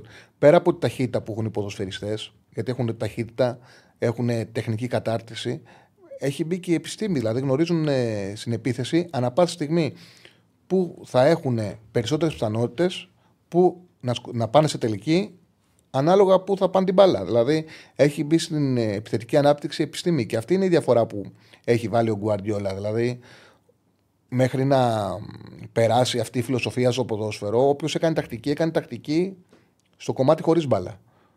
Όταν οι παίκτες είχαν τακτική, μέχρι τουλάχιστον τα 2000, η τακτική τι αφορούσε; Αφορούσε πώς θα λειτουργήσουμε στο αμυντικό μας σκέλος χωρίς την μπάλα. Ο Γκουαρδιόλα και από το 2010 και μετά έχει βάλει σε, ε, την τακτική με την μπάλα. Δηλαδή, πώς ανοίξω την αντίπαλη άμυνα έχοντας εγώ την μπάλα. Και εκεί έχει αλλάξει και το ποδόσφαιρο πάρα πολύ και έχει μπει επιθετικότητα και είναι πάρα πολύ δύσκολο να μείνει ένα παιχνίδι πλέον άντερ, μπαίνουν περισσότερα γκολ. Ε, ευχαριστούμε πάρα πολύ το φίλο του Μπουγάτσα 26 και τον Donate 2 και 49 που λέει τέτοια τάξη, τέτοια αλφαδιά δεν την έχω ξαναδεί. Να είσαι καλά, φίλε. Ε, παιδιά, καλές, έχουμε ανοίξει γραμμές. 2-10-22-05-444 το τηλεφωνικό μας κέντρο να βρει ρυθμό η εκπομπή. Αν σου έλεγαν βάλε όλα σου τα λεφτά σε ένα σημείο, τώρα σου ποιος θα ήταν αυτό. Πουθενά. Δεν θα το κάνω αυτό. Ε, πουθενά. Δεν είναι το σύγχυμα να βάζουμε κάπου όλα μας τα λεφτά. Το σύγχυμα είναι να, είναι να παίζουμε συντηρητικά, να περνάμε ωραία τις μέρες μας με κάποια λεφτά τα οποία δεν θα, και να μας φύγουν από τσέπη δεν θα μας λείψουν. Παίξτε υπεύθυνα. Ναι, και από εκεί και πέρα, από εκεί και πέρα το σημαντικό είναι η άποψη μου τώρα. Γιατί εγώ παίζω πάρα πολλά χρόνια σύγχυμα, δεκαετίες, πολλές δεκαετίες σύγχυμα. Πριν ακόμα βγει και. και εσείς, ε, πριν γίνει ακόμα και νόμιμο. Πάρα πολλά χρόνια. Παρότι ασχολούμουν κάθε μέρα, όταν έπαιζα λεφτά ήμουν χαμένος. Και, και πολύ χαμένος. Παρότι, παρότι είναι δουλειά μου. Όταν, όταν έπαιζα λεφτά, ήμουν χαμένος. Όταν είπα, όταν βρήκα το προσωπικό μου πάτο και είπα τέλος, τέλος, και συνειδητοποίησα πόσο κακό κάνω στον εαυτό μου και στη δουλειά μου, γιατί δεν μπορεί να είσαι και καλός τύψερ όταν έχεις άγχος να πιάσεις. Δεν γίνεται, γιατί ουσιαστικά βάζεις άγχος σε αυτό που βλέπεις, ο προγνωστικός. Όταν το σταμάτησε αυτό εντελώς και είπα όχι, θα παίζω λεφτά τα οποία μπορώ να χάσω. Γιατί δόξα τω Θεώ βγάζω κάποια λεφτά τη δουλειά μου θα παίζω λεφτά τα οποία δεν θα μου λείψουν ούτε σε μένα, ούτε στους ανθρώπους μου, ούτε στην οικογένειά μου και δεν θα κάνω περισσότερο κακό στον εαυτό μου. Σα ίσα θα το κάνω για να περνάω καλά. Και αυτό που έβαλα ήταν ανώτερο όριο στα λεφτά που θα ποντάρω κάθε εβδομάδα. Μπορεί, ο καθένας έχει διαφορετικό ανώτερο όριο. Άλλος μπορεί να έχει 25 ευρώ, άλλος 10 ευρώ, άλλος 5 ευρώ, άλλος 50, άλλος 100. Ο καθένας έχει τελείως διαφορετικό όριο στα πόσα μπορεί να χάσει. Εγώ έβαλα το δικό μου ανώτερο όριο στα πόσα λεφτά δεν θα με επηρεάξει καθόλου και να τα χάσω. Με αυτόν τον τρόπο, όταν βάζεις ανώτερο όριο στα αυτά που μπορεί να χάσεις, είναι πάρα πολύ εύκολο να κερδίσεις. Γιατί; Ξέρεις τι θα χάσεις και αυτόματα έχεις βάλει το όριό σου, δεν έχεις βάλει όριο σε αυτά που θα κερδίσεις όμως. Είναι πάρα πολύ σημαντικό αυτό. Γιατί με τα δικά τους τα λεφτά ποντάρεις, παίζεις. Από τη τσέπη σου όμως, αυτήν την ε, κάθε εβδομάδα, κάθε μήνα, Μπορείς να χάσεις αυτά τα λεφτά. Δεν μπορεί να χάσεις άλλα. Μπορείς να χάσεις αυτά. Οπότε έχεις βάλει όριο πλαφόν στα δικά σου λεφτά που θα χάσεις. Δεν υπάρχει πλαφόν σε αυτά που μπορεί να πάρεις. Οπότε στη ρέντα σου μπορεί να τους πάρεις πολύ περισσότερα λεφτά από ό,τι θα χάσεις την κίνια σου. Και αυτό που, που παθαίνουμε όσοι παίζουμε στοίχημα και παίζουμε παραπάνω αυτά που έχουμε, είναι φτάνουμε σε ένα σημείο να παίζουμε και παιχνίδια που δεν βλέπουμε από την ανάγκη που έχουμε να ρεφάρουμε, θολώνουμε. Γι' αυτό το λόγο λέω ότι παιδιά, όχι μετρημένα, και το ξαναλέω, για μένα αυτή είναι η άποψή μου. Δεν είναι κακό. Να, καλό είναι ένας άντρας να κάτσει Σάββατο μεσημέρι και να παίξει Για κάποιον είναι πολλά τα 5 ευρώ. Για κάποιον δεν είναι πολλά τα 5 ευρώ, 10 ευρώ. Να παίξει, που θα πάει για ένα καφέ, να κάτσει, δεν υπάρχει τίποτα πιο ωραίο, να κάτσει αυτό το απόγευμα στην καναπέ του, να δει τις μπαλάρες του και να παίξει και ένα ταλιράκι και να περιμένει να πάρει. Δεν είναι κακό. Κακό είναι να παίξει λεφτά τα οποία δεν τα έχει. Αν μπορείς όμως, σαν έξοδος, από όσο λένε, άλλοι κάτσεις να απολαύσεις ένα υπερθάμα και να λες κολλάς διεκδικώ και κάποια λεφτά. Ωραίο είναι. Αλλά όλα θέλουν μέτρο. Αυτά πάμε στις γραμμές, πάμε στο πρώτο φίλο. Χαίρετε. Γεια σου, Τσάρλι. Γεια σου, φίλε μου. Κώστας από Θεσσαλονίκη. Γεια σου, Κώστα. Τι κάνουμε; Μια χαρά. Είμαστε, είμαστε έτοιμοι για το Σουκού; Πανέτοιμοι. Πιο έτοιμοι δεν γίνεται. Τσάρλι, θέλω να σε ρωτήσω, εσένα αν πρέπει να βάλεις τα top 5 πρωταθλήματα σε μια σειρά, στο ποιος σ' αρέσει να βλέπεις περισσότερο; Είτε από ονόματα, από ομάδες, από στυλ ποδοσφαίρου, γιατί κάθε πρωτάθλημα έχει λίγο διαφορετικό. Πώς θα έβαζες την πεντάδα σου; Premier League πρώτη. Όχι με τη διαφορά που τη βάζουν οι άλλοι. Δηλαδή, εμένα μου αρέσει να βλέπω και Ισπανία και Ιταλία και Γαλλία. Δηλαδή, τέτοιο δεν είναι ότι βγάζω πρώτη Premier League με τεράστια διαφορά. Αλλά πρώτη Premier League γιατί εντάξει. Οποιοδήποτε παιχνίδι και να έχει τηλεόραση το βλέπεις ευχάριστα. Ενώ για παράδειγμα σε A, άμα σου τύχει κάτι φροζινόνε κάλιαρη, αν δεν το έχεις παίξει δεν βλέπετε. Αν το έχεις παίξει, βλέπετε. Αν το έχεις παίξει, βλέπετε. Εντάξει. Αλλά πρέπει να έχεις ποντάρει για να το έχεις παίξει. Μου αρέσει καλύτερα να βλέπω τι συμβαίνει τώρα. Προτιμώ να δω την τέταρτη, πέμπτη στη Σέρια, δηλαδή να δω Ρώμα, να δω Λάτσιο, να δω Νάπολη, από το να δω τέταρτη, πέμπτη, έκτη στην Ισπανία. Όχι, δεν βλέπω, όλα τα βλέπω. Αλλά λέω το προτιμώ. Όμως η Ισπανία μπορεί να δεις πιο εύκολα την Αλμερία από το να δεις την, ε, την Κάλιαρη. Εγώ τα βλέπω όλα, αλλά θέλω να σου πω ότι πώς το έχω στο μυαλό μου, πώς το χωρίζω. Λίγο Οπότε είναι, περισσότερο θέαμα. για μένα η Ισπανία η Ιταλία είναι μαζί. Είναι μαζί, γιατί εγώ για μένα το να κάτσω να δω μάτς Σίντερ, μάτς της Ρώμα, μάτς της Μίλαν είναι απολαυστικό. Μου αρέσει να βλέπω παιχνίδι της Ρεάλ, μου αρέσει να βλέπω της Μπαρσελόνα. Δεν είναι το ίδιο απολαυστικό όμως να κάτσω να δω τη τρίτο, τετάρτης, πέμπτης ομάδας. Όχι, θα το δω, το δω. Αλλά θέλω να σου πω για ποιο λόγο τα βάζω μαζί Ιταλία-Ισπανία.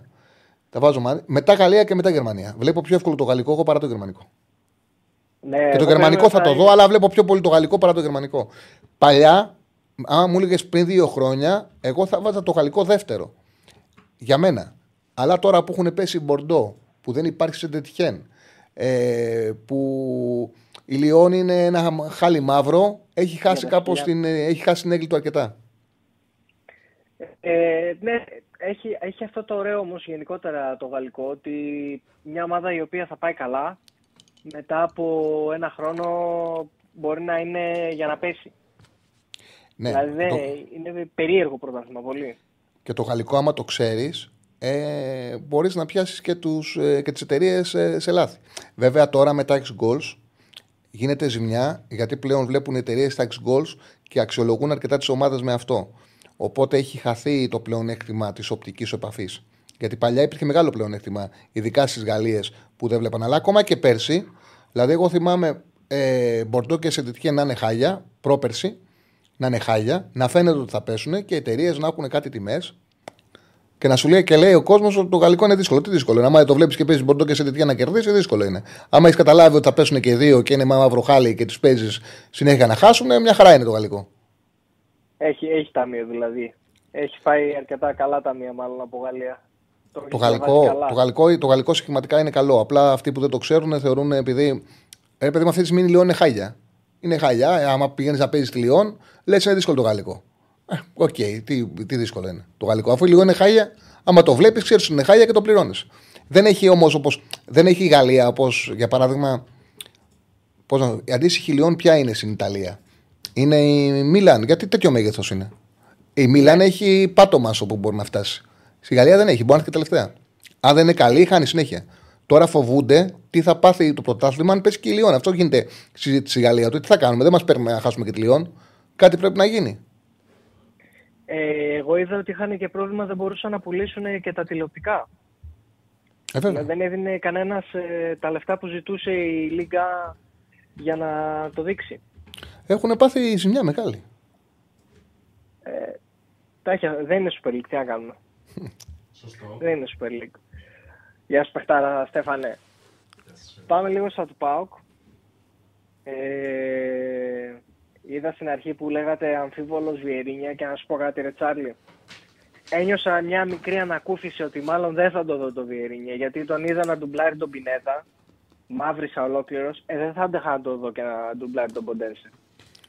Ε, δεν νομίζω ότι. Δεν νομίζω. Έφαγε, έχει φάει μεγάλο κράξιμο Σαλονίκη ο Λουτσέσκου. Γίνεται χαμός στα ραδιόφωνα. Ε, υπάρχει πάρα πολύ γκρίνια για την εικόνα με, τον, ε, με την ΑΕΚ. Ε, δεν υπήρχε περίπτωση να τον βάλει έτσι αλλιώς. Τον είχε, δεν τον είχε. Ε, γενικά ουσιαστικά πιέζεται για να κάνει αλλαγές ο Λουτσέσκου. Δεν, δεν πείραξε. Α, τα ξέρεις καλύτερα. Σου λέω, ε, σου λέω εγώ από εδώ τι γίνεται Σαλονίκη. Ναι. τα ξέρεις καλύτερα, εντάξει. Οπότε. Δεν πείραξε η ήττα τόσο. Εντάξει, παίζεις μέσα στην ΑΕΚ. Okay. Και η ΑΕΚ έχει και ομαδάρα. Πείραξε όμως το ότι δεν έκανε τίποτα η ομάδα. Ήταν μηδέν. Ήταν το απόλυτο μηδέν. Αυτό πείραξε. Και πολλοί έχουν αρχίσει να μιλάνε πλέον πιο έντονα και για την τακτική του Λουτσέσκου. Όχι μόνο ε, για τις επιλογές του. Δηλαδή; Για, για το πώς, ε, πώς ε, μπορεί να πάει το ποδόσφαιρο του ΠΑΟΚ μπροστά αυτή τη στιγμη Γιατί ξέρεις τι θα κάνει ο Λουτσέσκου πριν το κάνει. Ξέρεις ποιες θα είναι οι αλλαγές του, πότε θα γίνουν οι αλλαγές του. Το σύστημα αλλάζει πολύ σπάνια έως και ποτέ.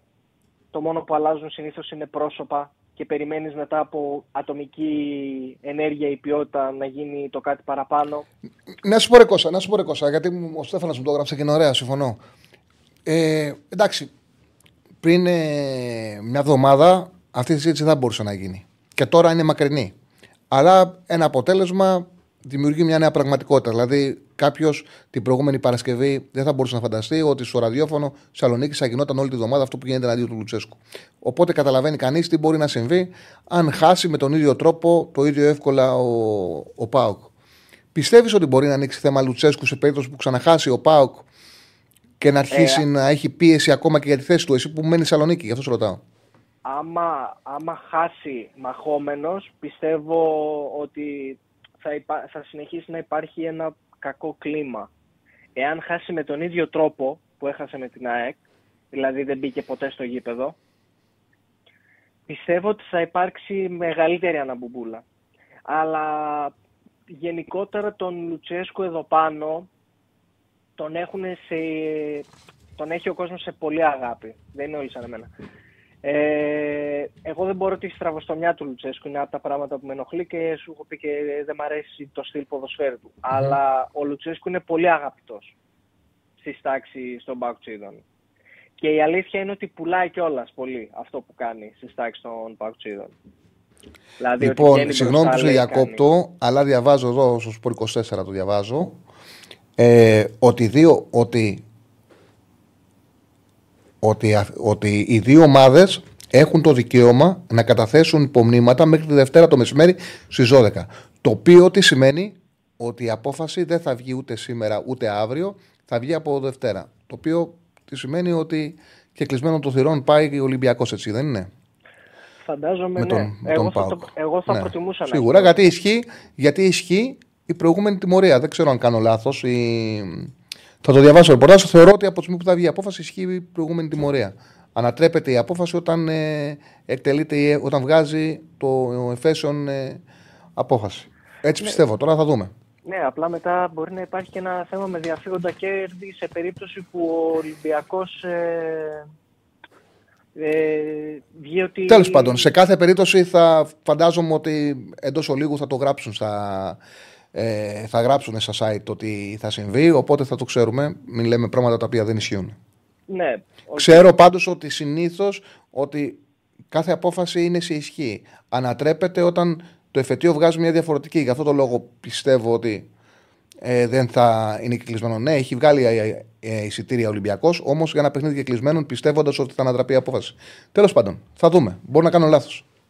Ναι, ε, επιστρέφουμε λίγο στο Λουτσέσκου. Αυτό είναι πολύ αγαπητός και επειδή έχει πάρει και το double, έχει κερδίσει πολλούς τίτλους, ε, είναι δύσκολο να τον κουνήσεις. Για την ακρίβεια ακούγεται, εξακολουθεί, ας πούμε, ο Σαββίδης ακόμα σκέφτεται πάρα πολύ έντονα να τον ψήσει για να κάνει εκ νέου ανανέωση το Λουτσέσκου. Δεν νομίζω ότι θα γίνει τόσο μεγάλο θέμα εάν δεν χάσουμε πάλι με με εικόνα που χάσαμε με την ΑΕΚ. Αλλά σίγουρα έχει κλονιστεί η εικόνα του Λουτσέσκου. Έχει κλονιστεί πάρα πολύ και από πολύ κόσμο. Σίγουρα, εντάξει. Θα πρέπει να πάρει αποτέλεσμα στο Καρισκάκης για να μπορέσει να γυρίσει την ιστορία. Γιατί και βαθμολογικά θα μείνει πίσω αν χάσει. Πολύ. Δηλαδή θα είναι και βαθμολογία. Είναι η εικόνα της ομάδας συνδυασμό με τη βαθμολογία. Εντάξει, είναι, είναι πολλά που παίζουν ρόλο. Σκέψω ότι και τα τρία μεγάλα ντέρμπι ο Πάουκ τα έχει και τα τρία εκτός. Μάλιστα. Ε, γράφει ο φίλος και επειδή το γράφει τεκμηριωμένα πρέπει να έχει δίκιο. Λέει παράλληλα, δόθηκε διευκρίνηση ότι το μάτσο του Ολυμπιακού με τον Πάοκ θα διεξαχθεί κανονικά με κόσμο καθώς έχει διαφοροποιηθεί το οποίο δεν το ξέρα, το άρθρο 24 παράγραφος 1 του, του πειθαρχικού κώδικα. Οπότε από τη στιγμή που θα βγει απόφαση από Δευτέρα, ο Ολυμπιακός θα παίξει με κόσμο με τον Πάουκ. Τον ευχαριστούμε πάρα πολύ για την διευκρίνηση στο φίλο τον Παύλο Παυλίδη. Καλύτερα. Θα το. Καλύτερα, μπα και ναι, ναι, ναι. πάλι καμιά κροτίδα. όχι. ε, όχι, καλύτερα με κόσμο γιατί εγώ πιστεύω ότι και ο κόσμος από την αντίπαλη ομάδα βοηθάει τους παίκτες. Βοηθάει, mm. του κάνει να πούνε ότι ναι, φωνάζετε εσείς, θα, θα σας πούμε εμείς δύο κουβέντες τώρα. Στο γήπεδο πάντα. Ωραία, Κώστα μου, κάτι άλλο; Όχι, ρε Τσάρλι, αυτά απλά. Ε, εγώ αναρωτιέμαι τι θα γίνει με το φόρ.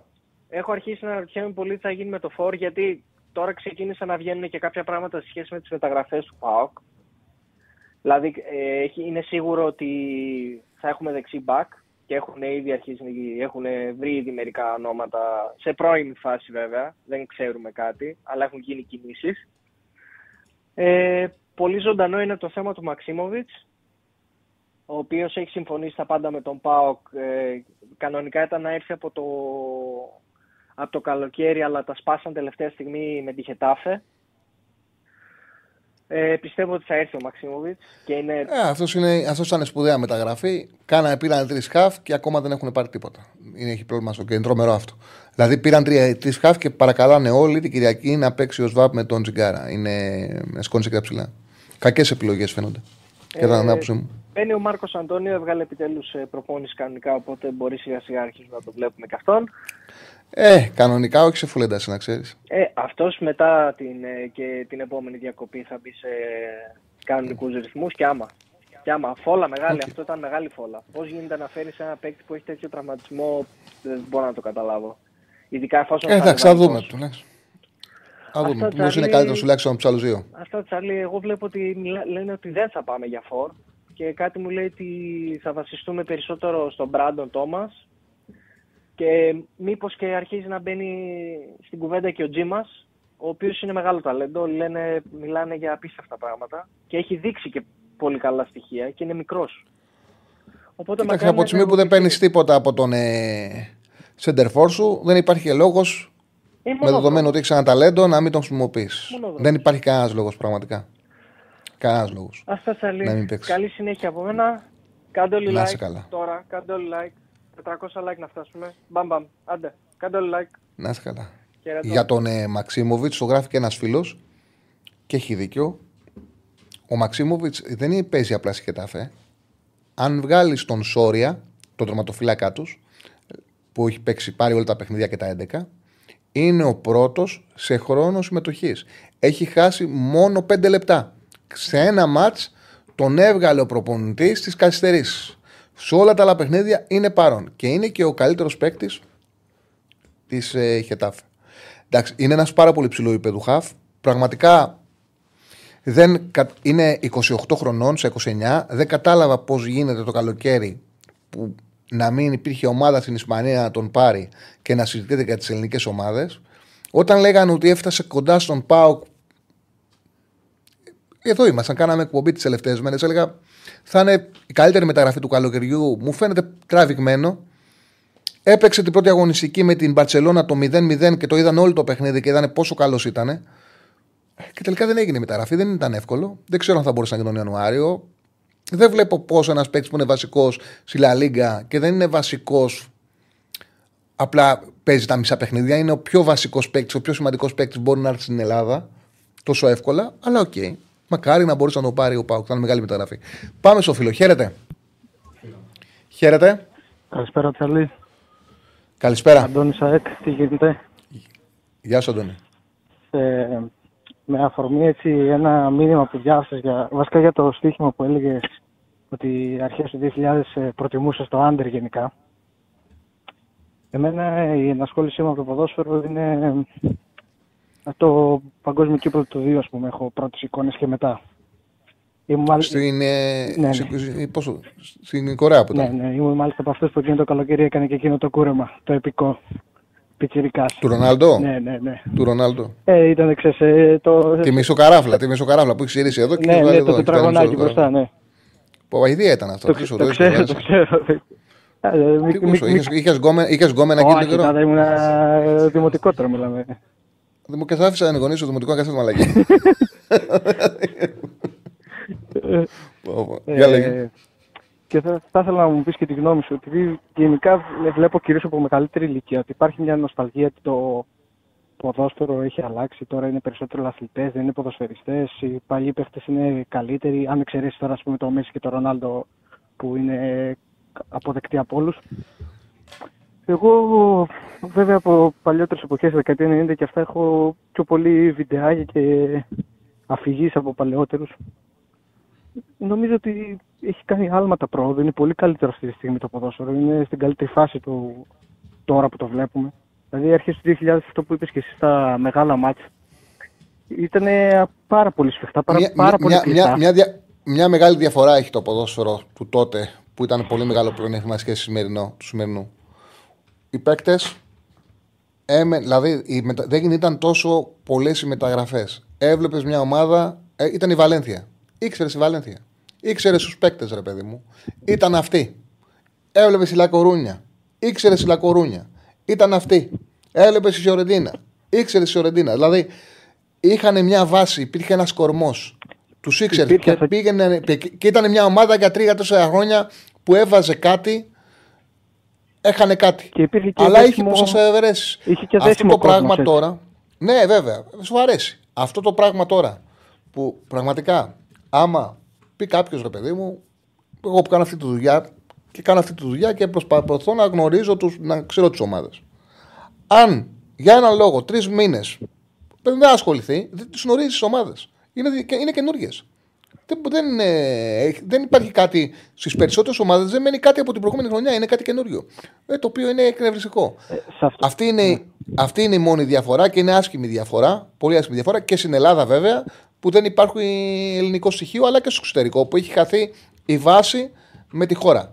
Είναι κάτι το οποίο δεν άρεσε. Αλλά σαν ποιότητα ποδοσφαίρου είναι πολύ πιο μπροστά τώρα. Ναι, αυτό ήθελα να πω. Ότι εκείνη είναι από τις αρχές του 2000 που δεν είναι πολλά χρόνια πίσω. Νομίζω οι ομάδες υπήρχαν κάποιοι, κάποιοι παίχτες, δύο, τρεις, ένα σε κάθε ομάδα, οι οποίοι αυτοί ξεχώριζαν και κάναν κάποια ενέργεια στο μάτι. Οι υπόλοιποι ήταν.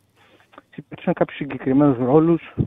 Δηλαδή, Άμα ήσουν ψηλός και ήσουν λίγο δυνατός, έπαιζες center back για πλάκα. Άμα ήσουν λίγο καλός στη θέση σου αμυντικά, κρατούσες, έπαιζες αριστερό back, δεξί back Αν εξαιρέσεις τη Manchester United, οι υπόλοιπες ομάδες σε ψηλό επίπεδο δεν έχουν σχέση με τις αντίστοιχες ομάδες τότε. Ναι. Είναι πολύ πιο γρήγορες, παίζουν. Το... Έχει φύγει το ποδόσφαιρο, έχει πάει αλλού. Τώρα κάθε παίκτης πρέπει να έχει μια στέρεη βάση από όλα τα στοιχεία και ανάλογα με το τι ξεχωρίζει και τι έχει πιο ανεπτυγμένο, παίζει στην εκάστοτε θέση. Δηλαδή δεν μπορεί να είσαι πλέον ε, να έχεις καλλιτεχνική και να μην έχεις όλα τα άλλα. Πρέπει να έχεις μια μέτρια ταχύτητα, μια μέτρια δύναμη, μια μέτρια τα άλλο και καλλιτεχνική θα παίζεις μεσοεπιθετικός. Έτσι, αυτό να παραθέσω. Ε, και, κάτι, Καλά, και, και, και ένα τελευταίο κάτι για τα πρωταθλήματα που λέγατε. Εντάξει, προφανώς η Premier League είναι το πιο ενδιαφέρον. Αλλά εμένα γενικά έτσι από προσωπική άποψη, επειδή συμπαθώ και κάποιες Ιταλικές ομάδες, μου αρέσει το Ιταλικό. Έχει πολλές μεγάλες ομάδες και είναι ωραίο επειδή έχει συνέχεια ντέρμπι. Ναι. Αυτό ναι. είναι το συμπαθητικό. Το, Ιταλ... το Ιταλικό έχει πολλά καλά μάτς μέσα σε μια αγωνιστική. Έχει καλά μάτς. Έχει όμως και δύο-τρία που είναι μάπα. Όχι, στις μικρές ομάδες, άμα δεν έχεις παίξει στοίχημα, δεν μπορείς να κάτσει ναι. να τη δει. Όπως και αυτό συμβαίνει και στην Ισπανία. Ναι. Στην Ισπανία, εντάξει, βλέπετε πιο εύκολα ρε παιδί μου ένα μάτς, ε, πώς να σου πω. Θέλτα... Εντάξει, OK, okay, θα τη δω. Εγώ τα βλέπω όλα. Να σου πω ότι άμα τέτοιο τα βλέπω όλα και λόγω δουλειά. Αλλά ειδικά άμα παίξω στοίχημα, παίζω βλέπω τα πάντα. Αλλά δεν είναι. Βλέπεις ένα Θέλτα κάτι, βλέπετε. Δεν είναι ότι δεν βλέπετε. Ε, το γήπεδο είναι ωραίο, ναι, ο ναι. ρυθμό μπορεί να βρει, OK. Okay. Στην, Ιταλία... δεν έχει σχέση. Δηλαδή το Σαλενιτάνα Φροζινόνε Εντάξει, δεν βλέπετε εύκολα. Όχι, Πρέπει να είσαι πολύ μερακλής. Εγώ το βλέπω, αλλά OK. Okay. Έχει 8-9 ομάδες που θεωρούνται με, ε, μεγάλες και όταν παίζουν μεταξύ τους είναι ωραία μάτσα. Ακόμα και η Φιωρεντίνα, η Νάπολη, η Μίλαν, η Ίντερ είναι πολλές είναι πολλές οι ομάδες. Ρώμα, Λάτσιο, έχει πολλές. Ναι. αυτό. Ευχαριστώ πολύ. Να είσαι καλά, εγώ. Το περιοδικό ομάδα το θυμάσαι. Το περιοδικό ομάδα κάτι μου λέει. Εγώ τα έπαιρνα να σου πω την αλήθεια αυτά, αλλά ε, δεν θυμάμαι ακριβώς αν μου άρεσε ποια ήταν η δουλειά. Δηλαδή δεν πρέπει να ήμουν έτσι ε, φανατικός, γιατί θα το θυμόμουν. Εντάξει, εγώ ήμουνα. Ε, διάβαζα πάρα πολύ τρίποντο. Ήταν και μια δεκαετία τότε με πολύ μπάσκετ. Καλό μπάσκετ, ωραίο μπάσκετ. Και από μικρός διάβαζα πολύ αθλη- ε, εφημερίδα. Εγώ διάβαζα και πολύ και εφημερίδα και γι' αυτό το λόγο με βοήθησε στο να μπορώ να κάνω τη δουλειά χωρίς να έχω σπουδάσει δημοσιογραφία ή αρθογραφία, ούτε ήμουν καλός μαθητής, αλλά και το λέω και στα παιδιά τώρα που δεν έχουν συνήθω να διαβάζουν, είναι πολύ σημαντικό να διαβάζεις. Γιατί σε, βοηθά, σε βοηθάει και στο να σκέφτεσαι και σαν μπορείς να αποτυπώσεις τη σκέψη σου ε, να, σε ένα κείμενο, αλλά και, και να γράψεις. Είναι πάρα πολύ σημαντικό. Εγώ διάβαζα πολύ. Και η δικιά μα γενιά θεωρώ ότι τότε διάβαζα πολύ. Διάβαζα πολιτικό τύπο και πρέπει να ήμουν μικρός. Μια δημοτικό και διάβαζα πολιτικό τύπο. Πέρα τα αθλητικά που τα διάβαζα όλα. Τότε τα αθλητικά ήταν στις πίσω σελίδες. Τα νέα, ο ελεύθερος τύπος, η ελευθεροτυπία είχαν εκπληκτικό αθλητικό τμήμα. Και τα αθλητικά τους ήταν εκπληκτικά. Ήταν σαν να διαβάζεις σαν ένα περιοδικό μέσα στην εφημερίδα. Εκτός από το φιλάθλο που έπαιρναν οι γονείς μας και το ξεχοκαλίσαμε. Ε, αλλά καθημερινά, δηλαδή κάθε Τρίτη έπαιρνα το τρίποντο. Τόσο και από το σχολείο πήγαινα και έπαιρνα το τρίποντο και το είχα συντάξει το βιβλίο από πάνω, από κάτω το τρίποντο και έκανε μάθημα η καθηγήτρια και εγώ διαβάζω το τρίποντο. Λοιπόν, εθνοσπορ, ναι, εθνοσπορ πιάναμε τις 11 τι ώρα ήταν και το κόβαμε και το στέλναμε και περιμέναμε. Μια φορά είχα δει το όνομά μου. Ε, είχε, πάει, είχα πάρει, έπαιζε Σιβέρια ο Προτάσοφ και ο Τσαλουχίδης και είχαν πάει καλά και τους είχα πάρει και τους δύο στην 11 και είχα μπει στους 100, μια καλή θέση, τόσο έκτο, 24 και είχα εντυπωσιαστεί πάρα πολύ που βγάζει το όνομά μου πρωτόπαπα. Στο... Ε, βγάζανε μετά, δηλαδή πώς ήταν τότε, έπαιρνες, έφτιαχνες στην ομάδα σου, πώς είναι τώρα στο φάντασι, το κόβες και το σταχυδρομούσες. Και την ε, επόμενη, τη Δευτέρα, δεν ερχόταν ε, το αποτέλεσμα κίνησης τη ομάδας. Πού να έρθει. Ερχόταν ένα αποτέλεσμα πριν από δύο εβδομάδες. Δηλαδή είναι στην 11η αγωνιστική και έβλεπες η βαθμολογία της ένατης. Αλλά εντάξει, παιδί μου, ο ενθουσιασμό να σε δεις όνομά σου ότι είσαι στους καλύτερους ήταν τρομερός. Δεν είναι. Καλά, σουμπούτιο, σουμπούτιο πολύ. Και όταν. Εγώ το έπαιζα αυτό, επιτραπέζιο δεν ήταν. Το σουμπούτιο. Ναι. Ένα ναι. που έκανε έτσι με τα δάχτυλα. Ναι, με το δάχτυλο. Ναι. Εμάς δεν είχαμε τότε ε, FIFA και τέτοια. Είχαμε σουμπούτιο. Τσόχα να σιδερώνει. Μετά μάθαμε και το κοντραπλακέ. Μας φτιάξαμε τις τσόχε κοντραπλακέ. Αλλά εμένα, εγώ είχα μια τρέλα. Μου άρεσε να τα παίζω μόνος μου. Δεν θα τα παίζω με αντίπαλο. Μου έκανα τουρνουά, διοργανώσεις σε χαρτί με αποτελέσματα, μετάδοση. Έπαιρνα και τάλκ. Όταν είχε κακό καιρό, έκανε τάλκ και έκανα ότι χιόνιζε το γήπεδο και το γέμιζα με τάλκ. και έκανα μεταδόσεις μόνος μου. Ναι, έκανα τέτοια καραγκούζ ηλικία. Πολλές φορές το έβρεχα το γήπεδο για να δείχνω έξω ότι βρέχει. Και όταν έσπαγε, με κόλλαδε, το έκανα με φωτιά και γινόταν κοντός. Και, όταν, και μετά, δηλαδή, είχε τότε ήταν το Μπονόβας κοντός. Και όταν είχε το Ολυμπιακό, το κοντό τον έλεγα Μπονόβα. Όταν ήταν Παναθανακού, το κοντό τον έλεγα το, το, Καραβίδα του Παναθανακού, το κοντό. Τέλος πάντων. Πάμε στον επόμενο. Χαίρετε. Χαίρετε. Ναι, γεια σου. Ε, οδοδιατρίο. Οδοδιατρίο. Ναι. Ναι, τον κύριο, ε, είχα ένα ραντεβού με τον κύριο Τράπαλη Δευτέρα. Μ' ακούτε. Μ' ακούτε; Τι ώρα, τι ώρα; Δευτέρα. Τι ώρα; Αυτό θέλω να μάθω, να μου πείτε γιατί δεν θυμάμαι την ώρα. Όχι, σε μπουρδέλο πήρατε. Λοιπόν, ευχαριστούμε πολύ. Λοιπόν, Τώρα είσαι- να είσαι καλά. Όχι, άσο να βρεις σιγά. Λοιπόν. Ναι. Λοιπόν, έχουμε γραμμή. Όχι. 2-10-22-05-444 το τηλεφωνικό μας κέντρο. Καλύτερα και γίνεται στον αέρα. Το μεταξύ τι είπες ρε Σαββάνα. Σε μπουρδέλο πήρατε. Εγώ δεν νομίζω, δεν νομίζω το διαψεύδω, δεν είπατε κάτι τέτοιο. Τι είναι αυτά που λες; Εγώ δεν μιλάω καταρχάς ποτέ άσχημα. Θα βάλω το βίντεο να παίξεις προς. Δεν ισχύει. Δεν το διαψεύδω. Το διαψεύδω. Λοιπόν. Όχι, δεν έκανε λάθος, ήξερε που πήρε.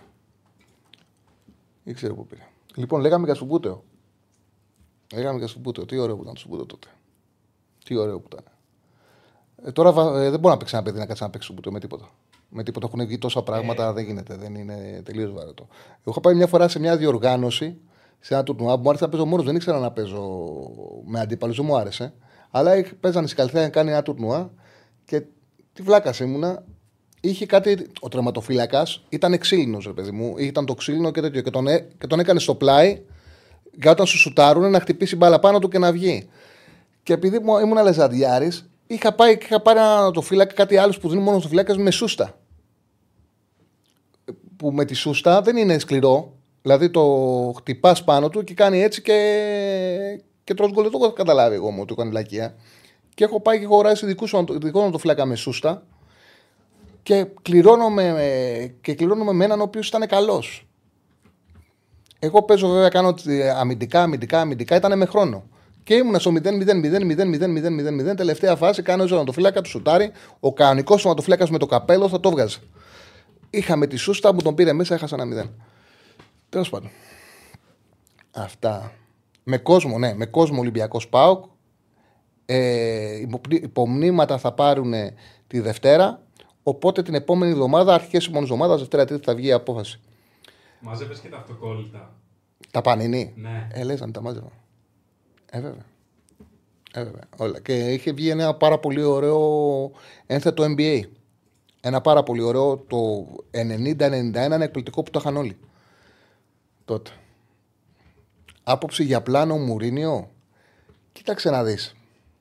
Ο Μουρίνιο ήταν ένας προπονητής που εκείνη τη δεκαετία που μισορανούσε το αμυντικό ποδόσφαιρο ήταν top.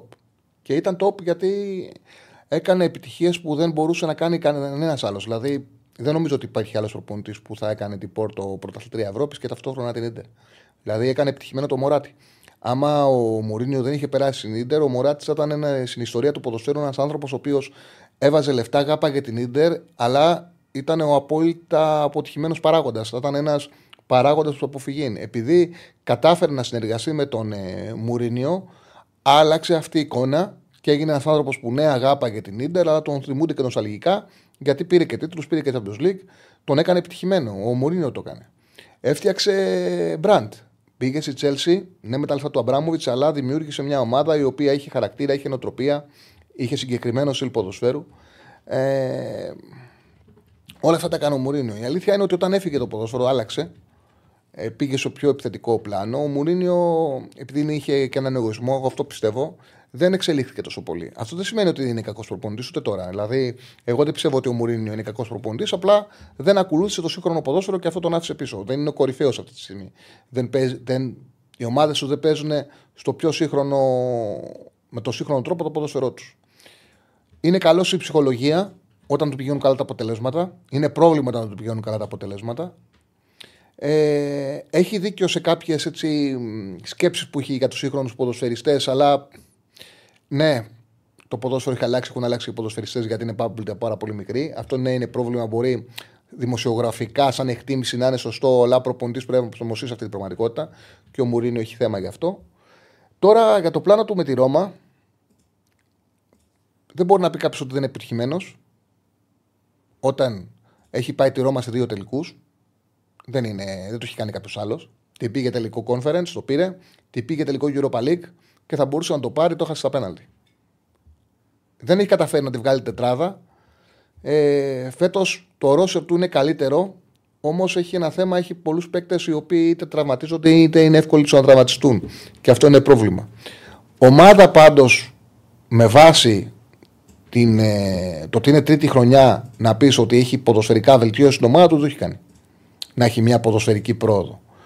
Ασφαλώς βέβαια έχει ακόμα μια χρονιά να δούμε το πού θα τελειώσει αυτή η τριετία. Γιατί από την πρώτη φορά στιγμή που πήγε στη Ρώμα ήταν απόλυτα τίμιος ότι θα ολοκληρώσει την τριετία του και όπως φαίνεται θα την κάνει. Να δούμε πώς θα την ολοκληρώσει. Ε, το ότι έχει πάει δύο τελικούς στη Ρώμα δεν είναι μικρό πράγμα πάντως. Πάμε στο φίλο. Χαίρετε. Φίλο. Καλησπέρα. Γεια σου, Τσάρλι. Γεια σου, φίλε. μου. Σταύρος εδώ. Γεια σου. Ναι. Καλησπέρα. Καλησπέρα. Καλησπέρα, φίλε. Καλησπέρα. Ε, ακούγομαι, γιατί έπεσε η γραμμή πριν. Ναι, ναι, καθαρά. Οκ. Ο Σταύρος εδώ, ΑΕΚ. Ε, Έλα. πρώτα απ' όλα πήγα τη Δευτέρα, ήμουν γήπεδο. ε, στο μάτς, ούτε εμείς πιστεύαμε ότι ο Πάοκ δεν θα μπορούσε να κάνει το παραμικρό. Ναι. Αυτό που βλέπεις δηλαδή, το είδαμε και μέσα, μας έκανε εντύπωση. Αυτό που α, τώρα έτσι που βλέπουμε, ας πούμε, ότι η ομάδα έχει τέτοιες ελλείψεις. Ο Πόνσε δεν έχει μπει ακόμα στο πλάνο και είναι τελείως διαφορετική ομάδα. Δηλαδή, εντάξει, αυτά είναι γνωστά. Αλλά από εκεί και πέρα, στις μεταγραφές τώρα το Γενάρη, πώς το βλέπεις εκεί πέρα ότι χρειάζεται το πράγμα; Δηλαδή, σίγουρα πρέπει να πάμε για ένα αριστερό μπακ. Σίγουρα. Σίγουρα. Τι Σίγουρα. αριστερό μπακ. Δεν γίνεται να πας. Εδώ σε πελαιώ. Δηλαδή, πρέπει να φέρει ένα παίχτη δυναμικό. Τι θα πρέπει να φέρει; Ένα παίχτη με ταχύτητα. Γιατί από αριστερά δεν έχουμε ταχύτητα καθόλου. Ο Χαμάντι έχει μια ταχύτητα, αλλά κάνει τα λάθη. Είναι και το άλλο το σημαντικό. Πέρα από την αξία των παιχτών. Έχει Κόπα Άφρικα. Ε, εντάξει, Και οκ. Κόπα Άσια. Και Κόπα Άφρικα και. Πώς θα φύγει, θα φύγει και ο Μουκουντί; Ναι.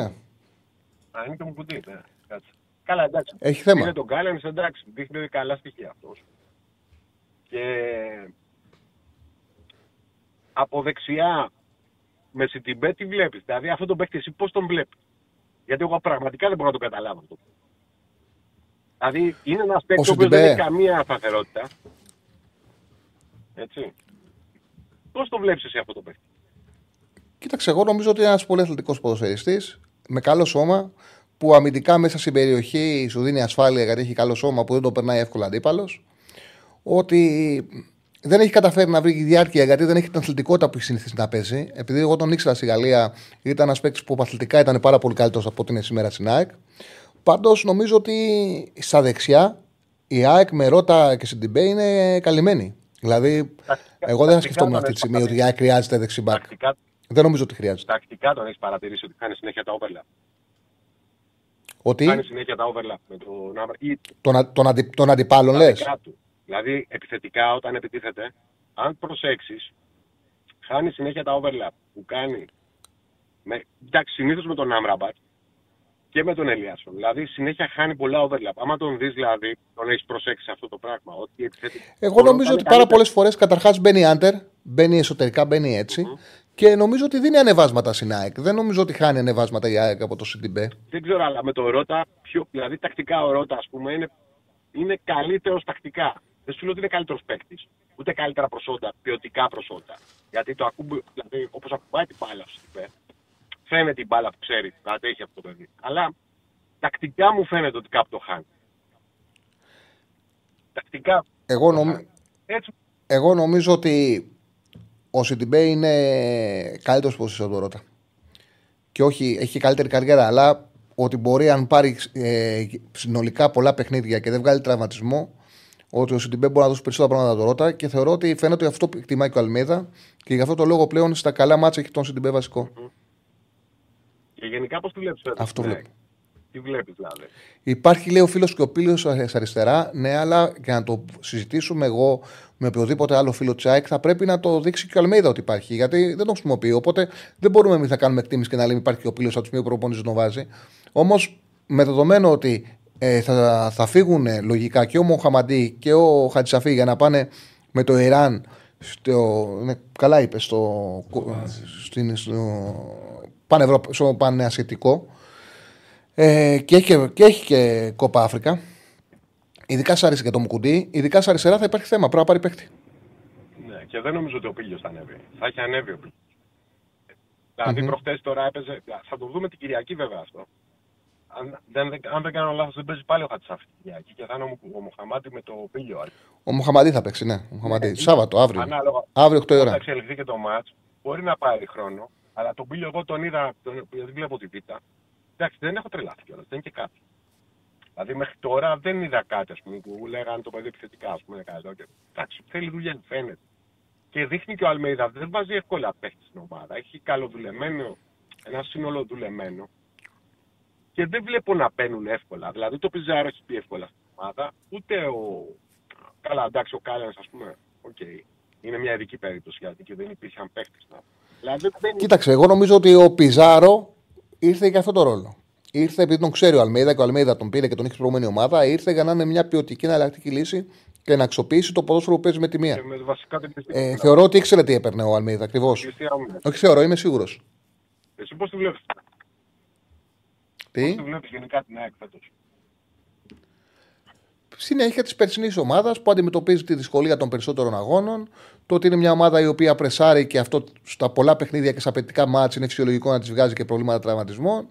Ότι είναι πολύ σημαντικό το ότι καταφέρνει και είναι ψηλά παρότι δεν παίρνει γκολ από το φόρτι, το οποίο είναι κάτι πολύ δύσκολο, αλλά το... και έχει και τραυματισμούς. Το οποίο δείχνει ότι μπορεί να φτάσει μέχρι το τέλος. Γιατί ποιος ήταν ο κίνδυνος ΣΑΕΚ στο ξεκίνημα της σεζόν, τα παιχνίδια του Champions League τα συνεχόμενα, να τη δημιουργήσουν θέμα στο πρωτάθλημα. Θέμα στο πρωτάθλημα τους έχουν δημιουργήσει, τραυματισμούς τους έχουν βγάλει, όμως βαθμολογικά κοιτά βαθμολογία και είναι κοντά. Οπότε δεν αποκλείω να καταφέρει και φέτος ό,τι έκανε και, και πέρσι. Δηλαδή και διάκριση στην Ευρώπη να έχει, αλλά και στους τίτλους να τους διεκδικήσει. Είναι πολύ καλύτερη η βαθμολογία της σε σχέση με τα προβλήματα τα οποία έχει βγάλει. Γιατί προβλήματα τα οποία φανταζόμασταν ότι θα αντιμετωπίσει θεωρώ ότι έχει βγάλει όλα. Όμως είχε ένα χαρακτήρα που τους επέτρεψε να κερδίσει λεωφόρο, να κερδίσει για πλάκα τον Πάουκ και είναι μέσα σε όλα. Και εντάξει, και με αυτή, η- αυτή η έλλειψη του Γκαρσία είναι πολύ μεγάλη έλλειψη. Δηλαδή και στην Ευρώπη. Τεράστια. Στην Ευρώπη φάνηκε πολύ. Έτσι με τον τρόπο που θέλει να παίξει και πίσω, δηλαδή στην αντεπίθεση στην κόντρα που παίζει περισσότερο. Τέλος πάντων, και τελευταία ερώτηση τώρα, επειδή έχει πιάσει πολύ ωραία ανάλυση, συγγνώμη και στην έκοψα κιόλας με το Σουπούτε και όλα αυτά. γιατί- Όχι εγώ- μόνο. Ε, για- για- το 77 δεν είσαι. Το 77 ναι. Ε, μαζί είμαστε. Λοιπόν, πιλιάρδο έπαιζες.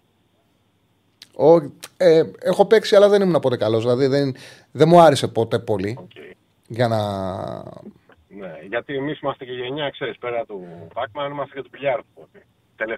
Ναι, ναι, ναι. Εγώ δεν έπαιζα πολύ. Όχι. Εντάξει, γιατί εγώ Έχω παίξει, αλλά δεν έπαιζα πολύ. όχι. έχω την τρέλα δηλαδή με το. Γι' αυτό σου λέω. Καλά, βασικά το πιο ωραίο Ναι. από όλα είναι το σνούκερ εκεί πέρα. Από... Το σνούκερ είναι με, με τις τρεις μπάλες, όχι, χωρίς όχι, τρύπα. Το... Με τις τρεις μπάλες το γαλλικό. Σνούκερ είναι το αγγλικό Α, στυλ, οκ. το οποίο άμα έχεις δει με παπιόν και αυτά, Eurosport και τέτοια, Μμμ. το οποίο αυτό είναι καθαρά σκάκι. Όποιο το καταλάβει δηλαδή αυτό το παιχνίδι, είναι καθαρά σκάκι.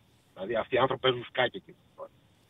Είναι, είναι, είναι μέχρι να το καταλάβει δηλαδή πώς παίζεται και πώς γίνονται τα, δηλαδή, τα φάουλ ουσιαστικά, πώς το σνούκερ που προσπαθούν να κάνουν είναι σκάκι. Δηλαδή, άμα εντρυφήσεις λίγο αυτό το παιχνίδι, το τραπέζιο, γιατί εμείς εδώ έχουμε μάθει Αμερικάνικο. Έτσι, εμείς, εντάξει, και εγώ Αμερικάνικα, νιάμπαλε έπαιζα και παίζω. Από όλα αυτά κράτησα μόνο αυτό στην παιδική μου ηλικία και ο γιος μου το ξεκίνησα λίγο με σουμπούτεο, το οποίο του άρεσε. Κοντραμπλακέ κανονικά. Έλα. Ναι, κανονικά. Κανονικά και του, δηλαδή, του είχα πάρει κοντραμπλακέ στο Leroy Merlin, φαντάσου, και το οποίο έπρεπε για να μπει στα μάξι, φαντάσου το έχουμε βάλει πάνω από το κεφάλι μας, έτσι, για να το πάω. Ναι, ναι, ναι. ναι, ναι. Πίτα, Εντάξει, με το να ξύλο. πόσο ναι. το σουπούτεο και έχουμε κάτσει με το σουπούτεο και του δείχνω το σουπούτεο. Α πούμε και του βάζω βιντεάκια στο YouTube που κάνουν πρωταθλήματα ακόμα. Με σουπούτεο. Και σε, αυτή τη στιγμή υπάρχει μόνο μία καφετέρια που έχω δει που έχει τραπέζια σουπούτεο, αλλά όχι όλο το χρόνο. Η Βυζαντινή γωνιά. Το καλοκαίρι ρίχνει τραπεζάκια σουπούτεο. Έλα. Ναι, κανονικά. Μου φαίνεται πολύ δύσκολο ένα νέο παιδί που μπορεί να παίξει ε, παιχνίδι και ποδόσφαιρο και να βλέπει τον κανονικό ποδοσφαιριστή να του αρέσει το σουμπούτιο. Ε, Ξέρεις και πώς τρελαίνεται, είναι- τρελαίνεται, γιατί και δεν σου κάνω πλάκα. Ο γιος μου εμένα τώρα είναι FIFA του θανάτου, έτσι είναι 15 Ναι, ναι, ναι. Καταλαβαίνεις τώρα, FIFA για θανάτου. Ε, πρώτα απ' όλα, εγώ έχω πάθει πλάκα με όλη αυτή τη γενιά. Ο γιος μου παίζει μπάλα. Έτσι. Ε, δεξιμπάκ. Αλλά έχω πάθει πλάκα με το πώς, πόσα χαρακτηριστικά γνωρίζει από, κάτω, από όλους τους ποδοσφαιριστές. Δηλαδή, η φάση είναι ότι παίζει, ξέρω εγώ, City Bolton, σου λέω ένα παράδειγμα, θα τον πάρω τηλέφωνο του, θα του πω ποιο να προσέξω, μου λέει να προσέξω αυτό το παίχτη, αυτό το παίχτη, όχι τη City. Όχι τη City, δηλαδή. Πόσο είναι; 15. Μιλάμε για ανάλυση, Ναι, ναι. δεν καταλαβαίνεις το άτσου. λέω. Εγώ έχω πάθει πλάκα και με την μίμη του. Ελληνικά βλέπουν το, βλέπει το ίδιο όχι, ή Βλέπουνε- ευρωπαϊκά Α, περισσότερο. πρόσεξε, επειδή αυτή η βάση δεδομένων που υπάρχει από το FIFA είναι ουσιαστικά πραγματική. Δηλαδή Μμμ. υ- υπάρχουν οι αναλυτές ας πούμε πάνω στο, Ναι, ναι, ναι. στο παιχνίδι, το οποίο ουσιαστικά τα χαρακτηριστικά ας πούμε, τα δίνει είναι πραγματικά χαρακτηριστικά όσο πιο κοντά μπορεί να είναι αυτό το πράγμα. Έτσι. Αλλά είναι κοντά. Δεν είναι κάτι τραγικό, ας πούμε. Δηλαδή μου λέγε κάτι παίχτε. Πήγαμε. Ναι, το γνωρίζω, το Εγώ- γνωρίζω. εγώ- Έχω και παίξει. όλα τα παιδιά του. Δηλαδή θα πάθει πλάκα έτσι και έρθεις σε επαφή με αυτά τα παιδιά. που ασχολούνται με την μπάλα, να παίζουν λίγο μπάλα και να παίζουν αυτά τα παιχνίδια, τρελαίνονται. Και σε πληροφορώ το Σουμπούτεο, επειδή είναι πολύ διαδραστικό για αυτά. Δηλαδή το ότι ακουμπάει αυτό το πιόνι και το κάνει έτσι με τις τρεις μπαλιέ και έχει κανονισμούς και έτσι κι αλλιώς, γινόταν πόλεμος. Δεν σου κάνω πλάκα. Μμμ. Και μη σου κάνει εντύπωση ότι του αρέσει. Πώ αρέσει και στα νέα παιδιά, στα πιτσιρίκια, άμα, άμα ο 10 χρονών όταν ήταν, τον πήγαμε για μπιλιάρδο. Δηλαδή και το εξήγησα όμως, δηλαδή απλά θέλουν κάποιον να τους εξηγήσει τι παίζει. Δηλαδή όταν το εξηγούσα εγώ ότι παίζει αυτό το φάλτσο για να γυρίσει μπάλα πίσω και αυτά, και τρελαινόταν. Και ήταν. Ε, Ε, κατάλαβα. η φυσ... Δηλαδή επειδή έβλεπες τους νόμους της φυσικής ρε. φίλε. Δηλαδή αυτό ήταν. Και πρα- Σε όταν- ευχαριστώ ρε, πάρα πολύ. σε παρα- Ευχαριστώ πάρα πολύ. Να είσαι καλά, Τσάρλι. Καλό Σε ευχαριστώ βράδυ, πάρα να πολύ, είσαι φίλε. Να είσαι καλά. Ωραία ζήτηση κάναμε. Να είσαι καλά. Πάμε, πάμε στο φίλο. Χαίρετε. Έλα, Τσαλή. Έλα, φίλε μου. Ε, από Αθήνα Παναθηναϊκός με τι κάνεις; Έλα, καλά, μια χαρά. Ε, καλά, γέλασα πολύ αυτό που είπε με το Σαλπικίδη, γιατί το θυμήθηκα κι εγώ. Ε, ως δεξί εξτρέμ. Έκανε το εξής φοβερό. Ε, έκανε τη κούρσα και όταν ήταν στιγμή να κάνει τη σέντρα στο ΣΕΣΕ, ήταν σαν να κέντρε τα πόδια του και να κάνει το πιο δυνατό σου ό,τι μπορούσε να κάνει. Δηλαδή, σαν να ήταν με τα πόδια του ΣΕΣΕ ο στόχος, το τέρμα. Ήταν Ναι. φοβερό και δεν μπορούσε σε να αποδεχτεί την μπάλα να. Του λέγε πιο, σι- πιο σιγά. Ε, μοιάζει αρκετά με τον τρόπο που παίζει ο Παλάσιος στη θέση. Μοιάζει αρκετά σε αυτό το κομμάτι. ναι. Αλλά του έλεγε σε πιο σιγά, ρε παιδί μου, την πάσα. Ε, Δεν, Ναι, ναι, δεν- ισχύει, επει- ισχύει, επειδή ισχύει. δεν ήξερε ότι δεν είχε ποιότητα, σου λέει τουλάχιστον να φτάσει η μπάλα, ρε παιδί μου. Τέλος πάντων. ναι, είχε αθλητικότητα, είχε ανεβάσματα, δεν του λείπε. Εντάξει, δεν ξεκίνησε σαν δεξί εξτρέμ. Τα τρεξίματά του έγινε δεξί εξτρέμ. Ναι, Ε, και παίζε σαν δεύτερο επιθετικός. Ναι, δεν είχε, δεν είχε το να τη γυρίσει μπαλά, ωραία. ναι, ναι. Την έκα- γίναγε με δύναμη. ναι. Ε, τι άλλο θέλω να πω. Ε, μ, α, αυτό θα το, θα το πούμε στο τέλος. Ε, για τον Γετβάη που γύρισε, εντάξει, εγώ ήλπιζα να μην ξαναπαίξει, αλλά από ό,τι φαίνεται ο Ιωβάνης τον βάζει. Ε, τι ωραία, όσο και πολύ καλός να είναι στο κέντρο, πιστεύω ότι δεν πρέπει να παίζει ο Γετβάη. Αυτό θα τον ήθελα να το, μέχρι το Δεκέμβρη τουλάχιστον που θα κάνω τα γραφή να παίζει πίσω. Νο, νομι, πάντως νομίζω ότι το πρόβλημά του δεν κουμπώνει με τον Σίγκεφελτ δηλαδή, τόσο πολύ. Κάνει και ατομικά λάθη ο Γετβάη. Ναι. Κάνει ατομικά λάθη, αλλά δεν μου κουμπώνει και με τον ε, Σίγκεφελτ σαν Από δίδυμο. Δεν, δεν παίζουν Το καλά μαζί. ετοιμάς και στον Αράο πίσω και ας λείπει από το κέντρο. Αυτό είναι κάτι το οποίο θα το δείξουν τα παιχνίδια. Ναι. Αν θα είναι καλύτερο για το Παναθηναϊκό να παίζει 6 ο Αράο ή να παίζει στόπερ και να παίζει ο Πέρες στο 6. Θα το δείξουν τα παιχνίδια. Ιδανικό θα ήταν να έδαινε το δίδυμο στο κέντρο της άμυνας και να παίζει ο Αράο στο 6. Αλλά μέχρι τώρα έχει πρόβλημα ο Παναθηναϊκός με τον Γετβάη. Το, Ε, σε ε, ε, τον Πέρες επίσης δεν, δεν ε, πιστεύω ότι πρέπει να παίζει. Το, Τσέρε- το, το Τσέιν Βιλένα μπορεί να παίξει 6-8 κάποιος από τους δύο στο 6 ας πούμε. Θα, είναι, θα έχει τα προβλήματα που έχει και ο Πάουκ με την ΑΕΚ. Θα είναι ένα αδύναμο αμυντικά δίδυμο πάρα πολύ. Ε, με μια κατώτερη ομάδα, ασφαλώς και θα μπορούσε να παίξει. Με μια ομάδα που ο Παναγιακό έχει εύκολη κατοχή Ναι. και δεν θα φοβόταν να απειληθεί, ασφαλώς και μπορεί να παίξει. Σε παιχνίδια ίσων μέτρων θα είχε θέμα μεγάλο. Θέμα λες. Ήδη ο Παναγιακό είναι soft αμυντικά στα παιχνίδια που ο αντίπαλος μπορεί να βγάζει επιθέσεις. Δεν θεωρείς δηλαδή κανένα από τους δύο ότι μπορεί να πάρει το 6 ας πούμε. Ο Τσέριν έχει τρεξίματα. Από, τς- από Τσέριν Βιλένα μαζί σαν δίδυμο. Να παίξουν ε, αναγκαστικά με κάποιον άλλον παίκτη θα μπορούσαν να παίξουν. Αλλά μαζί σαν δίδυμο νομίζω θα είναι ελαφρύ. Για μάτς ε, που Ναι. ο αντίπαλος θα απειλεί. Ναι. Και κάτι θέλω να πω, πιστεύω ότι είναι λάθος, εντάξει λάθος, τέλος πάντων. Η τακτική όποιος τραυματίζει να του κάνουμε ανανέωση για να δείξουμε ότι είμαστε η καλή ομάδα που εντάξει το καταλαβαίνω Όχι, αυτό είναι, μωρέ. είναι και για το κλίμα της ομάδας για να δείξω άλλους παίχτες ότι εμείς άμα θα είμαστε, θα είμαστε εδώ κτλ. Αλλά να τώρα ας πούμε, Ε, με- είναι σωστό. με τον Άιτορ είναι όμως σωστό. τώρα- Συνένα του κάνεις. εντάξει, Μην τον έβγαλε. Το, το Αϊτόρ τι θέλω να του πεις, ότι δηλαδή μπορούσες να προξοφλήσεις ότι το Αϊτόρ δεν θα επιστρέψει; όχι, Και αλλά γιατί γιατί, έχεις να προξοφ- βιαστείς να τον ε, ανανεώ- να του κάνεις Και, ε, και, και, ψηλά και, τι θα κάνεις, και, και, και πότε θα αποφασίσεις αν μπορεί να ανανεώσεις ή Στο όχι; τέλος χρονιάς. Πα- Πού θα τον δεις στο τέλος της χρονιάς; Δεν θα παίξει ό,τι, ε, ναι, παίξει Πώ θα τον, αξιο, πώς θα τον όλη αξιολογήσει. τη χρονιά. Ποια όλη τη χρονιά, αφού δεν είχε παίξει. Έγινε καλά το καλοκαίρι στην προετοιμασία. Δεν είχε παίξει.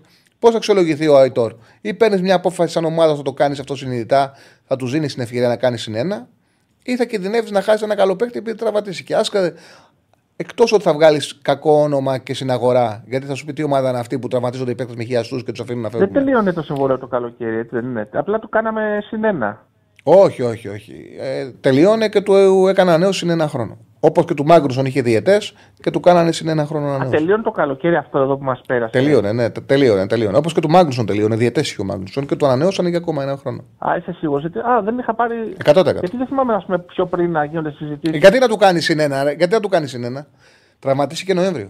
Δεν... Ο Α, δεν, Αϊτόρ. είχα, δεν το είχα δει αυτό ότι τελείωνε. Εντάξει, οπότε ναι, έχει μια λογική. Ε, και ένα τελευταίο να πω λίγο για το τζόγο γενικά. Εντάξει, είναι λίγο διφόρμη τώρα, δεν ξέρω αν θα το συζητήσουμε. Έλα, πες. Λόγω, εντάξει, ε, πώς να το πω, ε, είναι στην Ελλάδα, ρε γαμώτο, όπως είναι σε όλα τα, τα κράτη που δεν είναι, είναι πίσω οικονομικά. Είναι φοβερό το ποσό. Διάβασα ένα ποσό που ξοδεύουν οι Έλληνες στο τζόγο. Είναι φοβερό το ποσό. Κοίταξε, καταλαβαίνω ότι στο, στο ας πούμε τόσο συγκεκριμένο στα κανάλια και τα λοιπά κινείται χρήμα. Αλλά θέλει μέτρο. Αυτό ήθελα να πω. Εγώ, ας πούμε, προσωπικά, προσωπικά Ε, και εμείς το λέμε συνέχεια. Συνέχεια το λέμε ότι θέλει μέτρο. Συνέχεια το λέμε. Και ίσα ίσα που προσπαθούμε να κάνουμε και να βοηθάμε να παίζει ο κόσμος πιο συνειδητοποιημένα και πιο σωστά. Ε, βέβαια θέλει μέτρα. Δεν θέλει μέτρο. Ε, εγώ προσωπικά για μια περίοδο, εντάξει, έπαιζα πάντα τα λεφτά που είχα. Ε, και είχα, ήμουν στο συν, δηλαδή είχα, είχα βγάλει, έπαιζα Ευρωλίγκα που στο μπάσκετ ε, αυτό προτείνω να παί- όσοι παίξουν να παίζουν Ευρωλίγκα γιατί στο μπάσκετ δεν πολύ προσέχουν τις αποδόσεις επειδή δεν πέφτουν πολλά λεφτά εκεί. Και επειδή ακολούθησα την Ευρωλίγκα ούτως ή άλλως, είχα φτάσει σε 3 χιλιάρικα συν. Ε, οπότε λέω, λες και να βρήκαμε κάτι εδώ να τέτοιο, αλλά εν τέλει γύρισα πίσω στα ίδια. Δηλαδή, α, και το παράτησα γιατί λέω. Εντάξει, δεν είναι. Μακροπρόθεσμα είναι δύσκολο να. Καλά έκανες. να- Καλά έκανες. Από τη στιγμή που δεν έχεις και το μικρόβιο και τέτοια, καλά έκανες και το παράτησες. Δεν υπάρχει κανένας λόγος. Ναι. Πλούσιος από το σύγχυμα είναι δύσκολο να Αυτό. γίνει. Μακρο, μακροπρόθεσμα είναι δύσκολο να κερδίσεις γιατί οι αποδόσεις είναι έτσι ώστε να μην μπορείς να κερδίσεις μακροπρόθεσμα. Αλλά όσο κέρδιζα, εντάξει, λέω και να μην το συνεχίσω όσο κερδίζω. Εντάξει, στο τέλος κέρδισα, έμεινα συν 500 ξέρω κάπου εκεί και το, το έκοψα μαχαίρι. Ε, μια χαρά. Οπότε κέρδισες. Ναι. Οπότε μακ- μακροπρόθεσμα όσο κερδισμένο 500 ευρώ. Γιατί είμαι και των άκρων. Δηλαδή δεν είναι ότι θα παίξω λίγο, δεν μπορώ αυτό 5-5. Κατάλαβες. Είμαι των ε, άκρων. Οπότε Ναι. ξέρω, κατάλαβα ότι πρέπει να το κόψω μαχαίρι και το κόψα. Αλλά εντάξει, εγώ δεν πολύ συμφωνώ στην αλήθεια με το. Εντάξει, τέλος πάντων, αυτό είναι σχετικό τώρα. Να είσαι καλά. Έγινε, Να είσαι έγινε. καλά, φίλε Ευχαριστώ μου. πολύ. Να είσαι καλά. Λοιπόν, ο... ναι, έχει, φίλο, έχει δίκιο ο φίλος ότι ο Αϊτόρε ανανέωσε το Φεβρουάριο για δύο χρόνια και έχει συμβόλαιο με τον Παναθηναϊκό μέχρι το 2025. Νομίζω ο Μάγκρουσον, όχι νομίζω, σχεδόν σίγουρος είμαι ότι έκανε, τους ο Μάγκρουσον κάνανε συν ένα, αλλά εντάξει, άνθρωποι μας ελάθη κάνουμε, να το κολλάς. Ε, ναι, ο Μάγνουσον συν ένα πήγε το 25, δηλαδή ήταν τελείωσε το 24 και πήρε άλλο ένα για το 25. Εντάξει. Όταν ένας παίκτης πάθαινε χιαστό, του κάνεις ανανέωση. Και τελειώνει το συμβόλαιο του το καλοκαίρι, δεν τον αφήνεις εκτεθειμένο. Βγάζεις και. Καλησπέρα, φίλε Γιώργο από τη Λίμνο. Βγάζεις και κακό όνομα στην αγορά, είναι και ανθρώπινο έτσι. Είναι και, και ανθρώπινο. Και η ΑΕΚ το ίδιο έκανε δύο φορές με το Μάνταλο και πολύ σωστά έκανε έτσι ο Παναναναϊκός με τον ε, Μάγνουσον και έτσι δένονται και οι παίκτες με τις ομάδες. Αν έπαιρνες εσύ απόφαση ήθελες να κρατήσεις το Παλάσιο, κοίταξε να δεις. Ε, θα έπρεπε να δω ποιον θα μπορούσα να, να πάρω στη θέση του. Πολλές φορές κάνεις κριτική σε παίκτες, όμως βλέπεις ότι αυτοί που έρχονται δεν είναι καλύτεροι. Δηλαδή, πόσες φορές λέμε ότι αυτό που ξέρουμε, του κάνουμε κριτική, λέμε ότι ήταν ο Παλάσιος, δίνει πράγματα, δεν είναι για πέταμα. Δεν είναι ένας ποδοσφαιριστής ο οποίος δεν προσφέρει στο Παναναναϊκό. Δίνει τρεξίματα, δίνει ενέργεια. Έχει αδυνατήσει κιόλας στο τελευταίο διάστημα. Δεν είναι αυτός που παρουσιάστηκε στο ξεκίνημα της προετοιμασίας που τον έβλεπες και λέγες είναι αυτός έχει χοντρίνει. Έχει φτιάξει τα τρεξίματά του, την έντασή του, παίζει σε ψηλή ένταση, πρεσάρει, πιέζει. Του λείπει ποιότητα στη τελική. Υπάρχουν διασύματα. Την πρώτη χρονιά στο τέλος την είχε βρει και είχε, κάνει, και είχε βγάλει γκολ. Τέλος πάντων, δεν έχει ποιότητα στη τελική. Αυτό του λείπει. Τώρα, αν, μπο, αν όντως υπάρχει κάποιος καλύτερος, αν μπορέσει να πάρει πανακό πιο καλύτερο, ναι. Αν υπήρχε καλύτερος, θα τον άφηνε να φύγει. Αλλά αυτή τη στιγμή δεν υπάρχει καλύτερος παίκτης. Δεν υπάρχει. Αν ο Λιμιό θα τέριαζε κατά δεξιά, ο Λιμιό μπορεί να παίξει στις δύο πλευρές, ξαριστερά μπορεί να το συλλήσει. Η αλήθεια είναι ότι η κάργερα του δεν, είναι, δεν έχει. Δεν έχει είναι πτωτική. Αυτή είναι η πραγματικότητα. Δεν ξέρω αν επειδή ακούγεται ότι μπορεί να πάρει τον Ιανουάριο τον χώρο του Βέρμπιτς στο Παναθηναϊκό. Οκ, okay, δεν έχει πάρει και πολλά πράγματα πάνω στο Βέρμπιτς, Έλληνας είναι. Αλλά δεν θα έβλεπα αυτή τη στιγμή στο χτίσιμο της ομάδας το Λημνιό του Παναθηναϊκού, το, το Λημνιό για βασικό. Δηλαδή, δεν είναι μια μεταγραφή που θα βελτίωνε άμεσα τον Παναθηναϊκό. Δεν λέω ότι θα δημιουργούσε πρόβλημα να μπει στο ρόστερ. Αλλά, OK, okay, δεν με ενθουσιάζει. Αυτή είναι η πραγματικότητα. Χωρίς να λέω όμως ότι θα δημιουργούσε πρόβλημα. ίσα ίσα, ίσως το Βέρμπιτς, από ό,τι έχει δώσει μέχρι στιγμής ο Βέρμπιτς, να μπορούσε ο Λημνιός να δώσει παραπάνω πράγματα. Ε, στην τελική, αν έχει ποιότητα στα τελειώματα, δεν θα έπαιζε στην Ελλάδα, θα έπαιζε στην Premier λέει ο φίλος. OK, okay, μπορεί να πάρεις όμως με αυτή τη λογική, δεν θα έρθει ποτέ κανένας καλός παίκτης. Πρέπει να κοιτάς να γίνει και μια μεταγραφή παίκτη ποιοτικού, ποιοτικού ποδοσφαιριστή, έτσι δεν είναι. Δηλαδή έχουν έρθει και καλοί παίκτες. Ο Αϊτόρ, για παράδειγμα, είχε ποιότητα στα τελειώματα. Θα μου πεις δεν έχει την ίδια ένταση και την ίδια ενέργεια, αλλά είχε μια ποιότητα χωρίς να είναι αργός. Γρήγορος είναι ο Αϊτόρ, στο χώρο έπαιζε και τα τελείωνε καλά τις φάσεις. Για τον Παναθηναϊκό είναι πάρα πολύ σημαντικό να επιστρέψει ο Αϊτόρ. Εγώ δεν είναι. ξέρεις, ο κόσμος σκέφτεται με αυτό που βλέπει. Πολλές φορές το ποδόσφαιρο είναι έτσι που κάνεις δύο καλά παιχνίδια και αλλάζει η ψυχολογία σου και βλέπεις τον ποδοσφαιριστή διαφορετικά. Ο Αϊτόρ έχει προσόντα και δεν θεωρώ ότι έχει χάσει την μπάλα. Του λείπει αυτοπεποίθηση και του λείπει ρυθμός των παιχνιδιών. Εγώ δεν αποκλείω ότι άμα βρει τον ρυθμό των παιχνιδιών, ο Αϊτόρ θα μπορέσει να ξαναβελτιωθεί και να δώσει πράγματα στο Παναναναϊκό. Δεν το αποκλείω, δεν τον έχω τελειωμένο. Αλλά είναι σημαντικός ο χρόνος μέχρι τη μεταγραφική περίοδο του Ιανουαρίου, γιατί το ποδόσφαιρο είναι σκληρό άθλημα, οι ομάδες δεν περιμένουν και ο Παναγιακό χρειάζεται να βάλει ποιότητα σε εξτρέμ του. Άμα δεν την πάρει τον Αϊτόρ μέχρι τον Ιανουάριο, θα πρέπει να τη βρει μεταγραφικά από κάποιον άλλον. Από ψυγιαέ έχω πει ότι την πρώτη μέρα που τον είδα. Ότι είναι ένας χαφ που παίζει πολύ ψηλικά τη θέση και δεν είναι όλο τον Ολυμπιακό. Και ο Ολυμπιακός είναι πολύ άλλη ομάδα με τον Έσαι στο γήπεδο και άλλη ομάδα χωρίς αυτό. Είναι ξεκάθαρη άποψη για τον Έσαι. Δεν ξέρω για τον Τάισον πλέον ότι θα φύγει, δεν έχω τέτοια εικόνα. Είναι και μεγάλος σε ηλικία, αλλά είναι εκπληκτικός στον Πάουκ. Είναι ο καλύτερος παίκτης του Πάουκ φέτος.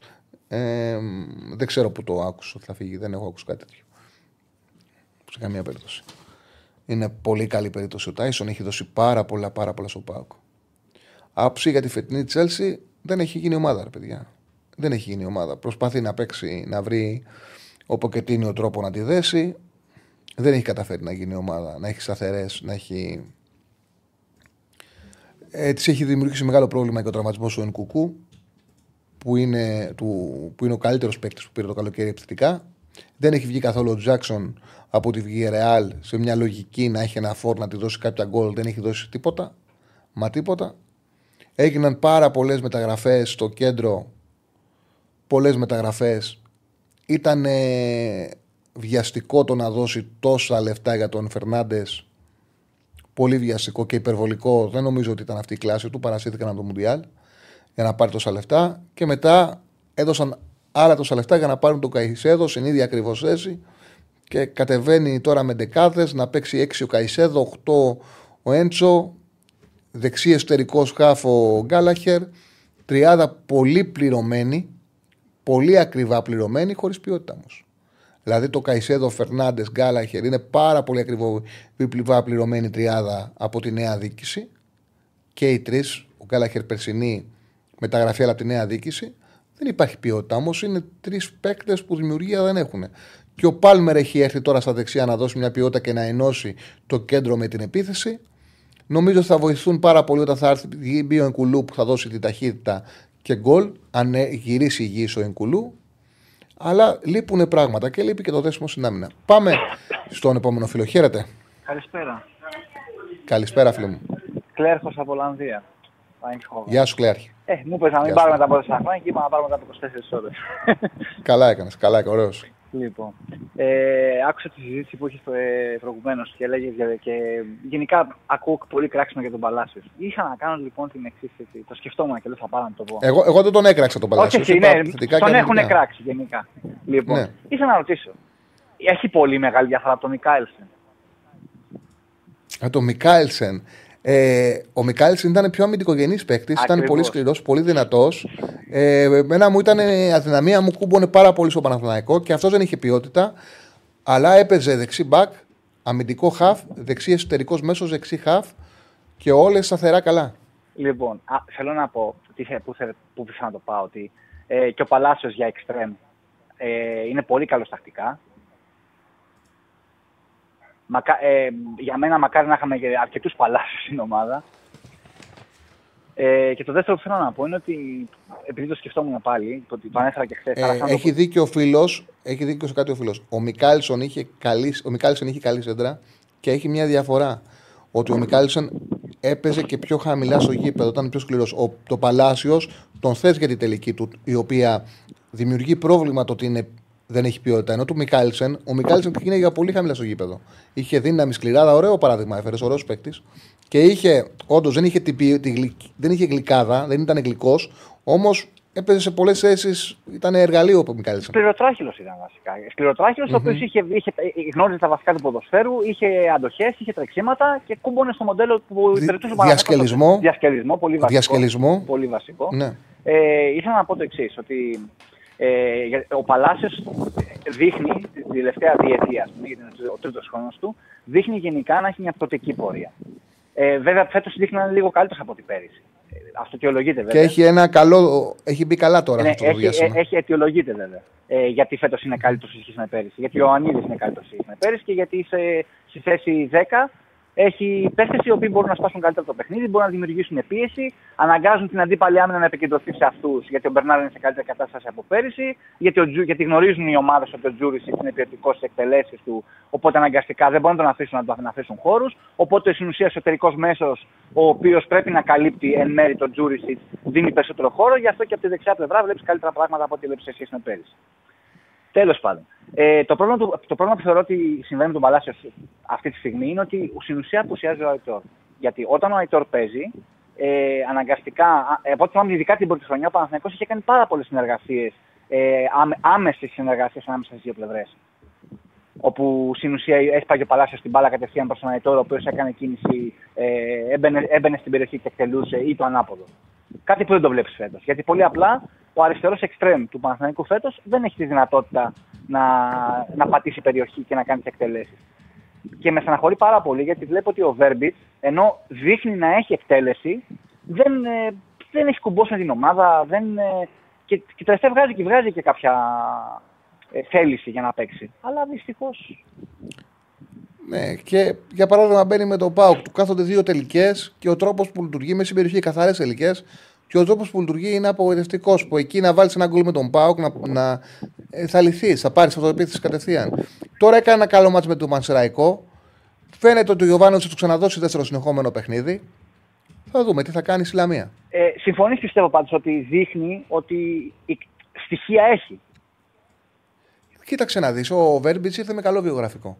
Με πολύ καλό βιογραφικό. Δεν έχει παίξει καθόλου στον Παναθηναϊκό. Δεν έχει παίξει καθόλου καλά τον βλέπω ότι ε, ακόμα στο ξεκίνημα ε, κάνει ένα καλό. Μπαίνει καλά, μπαίνει σαν βασικός. Ε, δείχνει το πιστεύει ο προπονητής. Ο ίδιος είχε αδυνατήσει. Είναι να, να κάνει μια σωστή τελική απόφαση να πάρει. Δεν τι κάνει. Δηλαδή δεν, δίνει, δεν έχει δώσει πράγματα στον Παναθηναϊκό. Δεν έχει δώσει. Τι να σου πω τώρα. Αυτό... Το βιογραφικό του δεν δικαιολογεί αυτή την εικόνα που δείχνει, αλλά αυτή είναι η εικόνα του δεν είναι θέμα μόνο βιογραφικό. Εγώ όταν, έκατσα, έκατσα και είδα, όταν αγόρασα το Παναθηναϊκός στο Βέρμπιτς, έκατσα και είδα στιγμιότυπα για να δω τι είδους παίκτης είναι. Ε, Όπως έκατσα και για τον Παλάσιος. Τον Παλάσιος με το που τον είδα είχα πει, ναι. είχα πει ότι ο συγκεκριμένος ποδοσφαιριστής θέλει χώρο. Εάν του δώσεις χώρο, επειδή έχει μια, είναι ταχυδυναμικός, ε, σε ανοιχτούς χώρους ε, θα κάνει κηδείε. Ναι, ναι. Θα κάνει κηδείε. Αλλά δυστυχώς το ελληνικό ποδόσφαιρο δεν σου δίνει εύκολα χώρους. Οπότε είναι δύσκολο να φανεί. Για το Βέρμπιτ, αντίθετα, είχα δει ότι τα κοψίματα που μπορεί να κάνει ε, λίγο έξω την περιοχή και οι εκτελέσεις που βρίσκει, γιατί έχει καλά πόδια, οι εκτελέσεις που μπορεί να βρει ε, λίγο έξω την περιοχή ή στι παρυφέ της περιοχής, έλεγα ότι ο συγκεκριμένος ποδοσφαιριστής θα αφήσει τον Αϊτόρ στον πάγκο. Δυστυχώς δεν είδε. Δεν έγιναν αυτά που είδα. Πιστεύω όμως, ναι. θέλω να πιστεύω όμως, επειδή δεν είναι λίγοι ποδοσφαιριστές που έχουν ξεκινήσει άσχημα κάποιες χρονιές στην ομάδα στην πρώτη χρονιά και τη δεύτερη χρονιά σιγά σιγά βρίσκουν τον εαυτό τους και ε, μπορούν καλύτερα να συγχρονιστούν με το σύστημα που, που θέλει ο προπονητής. Θέλω να πιστεύω ότι ίσως εάν καταφέρει και λυθεί και βρει, και βρει δύο-τρεις καλές εκτελέσεις, όπως λες και εσύ, και μπορέσει και αποδώσει, ε, γιατί είναι και το ποδόσφαιρο είναι και, είναι και σε μεγάλο βαθμό ψυχολογία, ίσως να μπορέσει να, να προσφέρει παραπάνω στην ομάδα. Δεν μπορώ να το αποκλείσω. Απλά να πω, γιατί το έχω ανάγκη, ότι έχει πάρει πολλές ευκαιρίες. Ναι. Δηλαδή είναι από τους παίκτες που άμα φύγει, πες ότι φεύγει τον Ιανουάριο, δεν μπορεί να πει κάποιος ότι δεν του δώσει ο Γιωβάνο τι ευκαιρίες. Παρότι ο ίδιος, να ξέρεις, έχει παράπονα. Για μένα δεν έχει δικαιολογημένα παράπονα. Δεν έχει δικαιολογημένα παράπονα. Έχει πάρει πολλές ευκαιρίες. Όχι, σαφώς. Ε, και το τελευταίο που θέλω να πω και να κλείσω για να μπορούν να είναι καλοί άνθρωποι να πάρουν είναι ότι επειδή έχω ακούσει για το, για το Τζούρισιτς. Αυτό που, που μου αρέσει πάρα πολύ στο συγκεκριμένο ποδοσφαιριστή ε, είναι ότι πρώτα απ' όλα ε, μπορεί να κάνει ποιοτικές εκτελέσεις, ακόμα και από δύσκολες γωνίες. Το, το έχουμε δει, παράδειγμα τον γκολ με την ΑΕΚ, ή η εκτέλεση που πήγε να βάλει γκολ να θυμάμαι καλά με τον Μπάουκ. Ο μόνος ο Παναδέκο που έχει το απρόβλεπτο είναι κανένας άλλος. Ναι, ακριβώς. Έχει την, απρό... την απρόβλεπτη εκτέλεση, δεν υπάρχει άλλος που να ανοίξει ο Παναδέκο. Ε, και αυτό, αυτό που μου αρέσει στο συγκεκριμένο ποδοσφαιριστή είναι ότι ενώ δεν είναι πάρα πολύ γρήγορος, έχει πάρα πολύ καλό έλεγχο της μπάλας το οποίο τον βοηθάει να, και τον κάνει να φαίνεται γρήγορος, ειδικά σε λίγα μέτρα. Και το πεταγματάκι Μπράβο, του, το πεταγματάκι του το πρώτο δεν είναι γρήγορο. Είναι. Α, μου, ε, το πέταγμα που έχει μου θυμίζει ένα ποδοσφαιριστή, τώρα η Ρωσιλία μπορεί να είναι, αλλά μου θυμίζει πάρα πολύ το πέταγμα του Ρωμάριου. Στα πρώτα μέτρα. Ε, εντάξει, ο Ρωμάριο ναι, ήταν. Εντάξει, δεν το συζητάμε, είχε, πέταγμα, είχε πέταγμα σπρίντερ. Ναι, ήτανε... Δηλαδή δεν ήταν γρήγορος, έκανε ένα πέταγμα και ήταν λες και είναι εκατοστάρις και τους έφευγες όλους. Ήταν ναι. μαγικό αυτό του Ρωμάριο. Μαγικό. Το θυμάμαι, ναι. Δεν βρίσκεται. Δεν, δεν, δεν, ε, δεν βρίσκεται. Είναι κάτι ήταν δικό του καθαρά. Ε, ο, ο Ρωμάριο είναι ένας παίκτης που έκανε καριέρα με αυτό το πράγμα. Εννοείται. Ήταν κοντός, δεν είχε διασκελισμό και είχε έναν τρόπο να φεύγεις στα πρώτα μέτρα που λες. Τι γίνεται, δεν, δεν ταιριάζει με το σώμα του. Και βέβαια και την εκτέλεση που είχε το πλασεδάκι του που ήταν τρομακτικό σιρτόδε στη γωνία που δεν πιάνονταν. Λοιπόν, ε, αυτό λοιπόν που μου αρέσει στο Τζούρισιτς είναι ότι έχει, έχει καλό ξεπέτα. Καταρχάς έχει πάρα πολύ καλό first touch. Πάρα πολύ καλό first touch. Και είναι από τους λίγους ποδοσφαιριστές που από, από εκεί καταλαβαίνεις την ποιότητα του παίχτη όπου μπορεί ταυτόχρονα να κάνει control και απαλλαγή. Με μια κίνηση. Mm-hmm. Λοιπόν, το οποίο είναι πολύ βασικό χαρακτηριστικό, ειδικά για μεσοεπιθετικούς ποδοσφαιριστές. Είναι πολύ... Θεωρώ ότι είναι τα βασικότερα προτερήματα που πρέπει να έχει ένας επιθετικός ποδοσφαιριστής. Να μπορεί ταυτόχρονα με την πρώτη επαφή να οδηγήσει την μπάλα σε ένα τέτοιο χώρο όπου να μπορέσει να φέρει τον, τον αμυντικό σαν ισορροπία, να μην μπορεί να τον ακολουθήσει. Πολύ βασικό. Όπως όλες ακριβώς. Πολύ βασικό χαρακτηριστικό. Και επίσης ε, πέραν το ότι έχει αυτό το χαρακτηριστικό, έχει και ένα άλλο χαρακτηριστικό ότι πάρα, μπορεί πάρα πολύ εύκολα να κάνει αλλαγές κατεύθυνσης. Το οποίο είναι επίσης ένα ποιοτικό χαρακτηριστικό που δεν έχουν πολλοί ποδοσφαιριστές, ειδικά στην Ελλάδα. Ε, γι' αυτό και μου αρέσει πάρα πολύ ο συγκεκριμένος ποδοσφαιριστής. Για να κλείσω, θα ήθελα να πω το εξής. Είναι τυχαίο ότι στον Παναθηναϊκό οι δύο ποδοσφαιριστές που είναι ίσως στην κορυφή των, ε, των, των παιχτών που έχει αυτή τη στιγμή ο σύλλογος, ε, που έχουν το μεγαλύτερο, από τα μεγαλύτερα potential, δηλαδή τη μεγαλύτερη δυναμική για να εξελιχθούν σε ποδοσφαιριστές πολύ ανώτεροι από το επίπεδο το, που παίζεται το ποδόσφαιρο στη χώρα. Είναι και οι δύο Έλληνες και είναι και οι δύο ε, εξελιγμένοι μέσα από την ομάδα και μέσα από τα παιχνίδια. Δηλαδή, ο Βαγιανίδης είναι ένα, ένα πολύ σύμφωνο ε, δεξιμπάκ, το οποίο είναι εμφανές, κάνει μπάμ ότι έχει μεγάλα περιθώρια εξέλιξης. Και ο Ιωαννίδης, ο οποίος έχει ξεπεταχτεί, τον οποίος παρεπτώσει μην ξεχνάμε ότι τον κράζαμε πολύ τα προηγούμενα χρόνια. Είναι τυχαίο, δεν είναι. Και, και το παράπονο μου είναι ότι γιατί διώξαμε τον Αλεξανδρόπουλο λοιπόν. Αυτό και... Μεγάλο λάθος. Ε, τεράστιο, τεράστιο, τεράστιο, τεράστιο λάθος. Τεράστιο. Ε, ποδοσφαιριστή, τεράστιο. ποδοσφαιριστή, ε, ε, Έλληνα ποδοσφαιριστή, χαφ, ο οποίος να, να, έχει κάθε το τρέξιμο και να μπορεί να κάνει τις κινήσεις οποίες κάνει, έχεις το βασικό συστατικό για ένα πάρα πολύ είναι... καλό χτάρι είναι από τα πράγματα που χρεώνω ο Γιωβάνοβιτς. Ναι. Από τα πράγματα που είναι, ο Γιωβάνοβιτ τον έχει βοηθήσει πολύ το Παναθηναϊκό, τον έχει φέρει σε αυτό το, το σημείο. Ε, το πρόσωπο είναι κάτι παραπάνω από θετικό, αλλά σε κάποια μείον που μπαίνουν, ένα μεγάλο είναι το Αλεξανδρόπουλο. Σε ευχαριστώ πάρα ναι, πολύ, ναι, φίλε μου. Ευχαριστώ και εγώ. Να είσαι καλά, να είσαι καλά. Καλώ το Κυριακό να έχεις. Λοιπόν, να πούμε τα σχηματικά και να δώσουμε στη Θεσσαλονίκη. Λοιπόν, βγάλε καταρχάς για τη Super League να τα επαναλάβουμε που τα πάμε στην νωρίς. Λαμία Παναθανικό διπλό με άντερ 3,5 Σάββατο με απόδοση 2 στην Πέτρια 65. Όλε οι αποδόσει βλέπετε είναι την Πέτρια 65. Και φυσικά διπλό over 2,5 Κυριακή Πανατολικός Αστέρας Τρίπολη και 2 μάντερ 3,5 66. Παζιά ένα βόλο ο Άσος 95 και οι δύο Άσοι του 1,53 Ολυμπιακός και Άρης. Πάμε στην Παρασκευή σήμερα. Λάντ Ατλέτικο Μαδρίτης. Λάντ, όχι Λάντ, Λασπάλμα. Λασπάλμα, το έχω φτιάξει σωστά. Α, ναι. Δεν το διόρθωσα στο κείμενο. Ναι, λέω. Λασπάλμα Ατλέτικο Μαδρίτης, διπλό στο 1,61. Κάτσε να δω αν τώρα αυτή τη στιγμή στην Πέτρη 65 έχουν γίνει τίποτα αλλαγές στι αποδόσεις. Συγγνώμη. Χριστός. 1,65 είναι το διπλό. Λασπάλμα Ατλέτικο Μαδρίτης. Η Ατλέτικο Μαδρίτης είναι στο μείον 3 από τη Real με ένα μάτς λιγότερο. Με τη Σεβίλη χρωστάει το μάτς. Αν το πάρει, είναι πρώτη. Σήμερα, αν κερδίσει, θα είναι συγγνώμη, μέχρι να παίξει Real θα είναι στην πρώτη θέση. Βέβαια έχει τον αγώνα λιγότερη, λιγότερο. Η Παρή με τη Μομπελιέ άσος με ασυντετικό χάντικα 1,5 είναι στο 1,675 τα τελευταία έξι χρόνια, παιδιά, η Μοπελιά από την Παρή χάνει μόνιμα με θετικό χάντικα 1,5 και συνήθως διασύρεται. Τα, τα γκολ σε αυτά τα έξι παιχνίδια είναι ε, μισό λεπτό να σας πω πόσο είναι τα γκολ σε αυτά τα χώρα στο Bet Home και 6, 27-3. Στα τελευταία 6 παιχνίδια που όλα έχουν έρθει με σεντικό χάντικα 1,5, τα γκολ είναι 27-3. Γιατί η ξεστιλιά δικαιοσύνη που συνεχίζεται σε όλα τα θέματα δεν είναι τίποτα. Απλά θα βγει απόφαση τη Δευτέρα και έχει αλλάξει ο, κανο... έχει αλλάξει ο κανονισμός.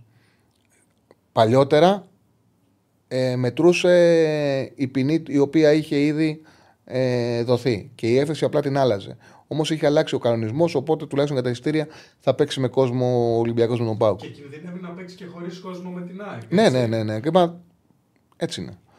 Ε, δεν έχει γίνει κάτι. Τώρα την απόφαση θα τη δούμε τη Δευτέρα, και, από Δευτέρα. Λοιπόν, αυτά τα δύο για την Παρασκευή. Για Σάββατο. Mainz Λιψία. Η Mainz είναι σε πάρα πολύ κακή κατάσταση. Η χειρότερη ομάδα με διαφορά της Bundesliga. Για μένα πληρώνει και αυτό που έκανε στην Dortmund τελευταία αγωνιστική και τις κατάρρες που έχει φάει. Δεν γίνεται. Η Λιψία έχει την ευκαιρία να κερδίσει, να αποκλείσει και από το κύπελο την Τετάρτη. Έχει την ευκαιρία να κερδίσει, να κερδίσει έδαφος γιατί παίζει Dortmund Bagger μεταξύ τους. Αν δεν κερδίσει Dortmund θα μπει τετράδα. Όμως σε κάθε περίπτωση, ό,τι και να συμβεί, έδαφο θα κερδίσει. Είναι καλή ομάδα, γρήγορη ομάδα, έχει πολύ καλούς παίκτες. Στο 1,55 το διπλό. Λοριάν Λαν στο διπλό στο 1,66 με τη Λαν να ανεβαίνει. Dortmund Bagger, πόσες φορές έχουμε δει την Bagger να έχει ανάγκη μια νίκη και να παίζει με την Dortmund και να την κερδίσει. Να θέλει να γλιτώσει την μουρμούρα. Αν δεν κερδίσει, και την, ε, αν δεν κερδίσει την Dortmund, θα συνεχίσει να υπάρχει συζήτηση για τον αποκλεισμό από ομάδα γάμα κατηγορίας. Η δεύτερη, δεύτερη, αλλά δημιουργεί πρόβλημα και σωστρέφεια. Θα κερδίσει την Dortmund και θα περάσει όλη αυτή η ιστορία. Για άλλη μια φορά η Dortmund θα είναι η ομάδα που θα ηρεμήσει το κλίμα στην Bayern. Έχει γίνει πάρα πολλές φορές αυτό, θα γίνει άλλη μία. Κυριακή η Ρώμα τη χρειάζεται την νίκη με τη Λέτσε. Πέσει την επόμενη εβδομάδα με τη Λάτσιο ε, ο Άσο 1,57 και Νη Ρεν. Η Νη είναι πρώτη. Η Ρεν έχει πάρα πολλά προβλήματα αμυντικά. Δεν κέρδισε το Στρασβούργο. Είναι εύθραυση ομάδα. Λυγίζει εύκολα. Η Νη είναι σκληρή και βρίσκει πάντα τα γκολ. Έχει μια καλή τριάδα μπροστά γρήγορη.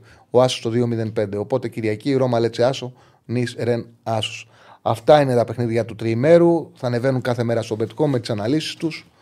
Λοιπόν, Καλό Σαββατοκύριακο να έχετε. Εμείς μαζί με τον Στέφανο Συναδεινό σας αφήνουμε. Δίνουμε σκητάλη στα παιδιά στη Θεσσαλονίκη, στο ραγκάτσι. Καλό σας βράδυ από εμάς. Ακολουθεί με τη συνέχεια μετά το ραγκάτσι. Έχει εκπομπή. 11 ε, και 4 με 1 και 4 Μπογρίνιο. Ο Θοδωρής Αριστοτέλης με Μπογρίνιο να δίνει ρεξιτάλ. Έτσι, και αύριο το μεσημέρι, μην ξεχνάτε το δεύτερο μέρος τη συνέντευξη που έχουν πάρει τα παιδιά στον ε, Χαριστέα. Εγώ αύριο θα δω το πρώτο και μετά θα δω και το δεύτερο. Πάντα έτσι το κάνω όταν με ενδιαφέρει ο καλεσμένος που έχουν και ε, με ενδιαφέρει πολύ να ακούσω τον Άγγελο Χαριστέα. Και μου αρέσουν πολύ όταν κάνουν ειδικήσεις για το 4 και για το Ρεχάκελ. Θα κάτσω να δω το πρώτο και μετά να δω και το δεύτερο, να τα έχω και τα δύο μαζί. Θα δω και τα δύο αύριο. Σας ευχαριστώ πάρα πολύ. Καλή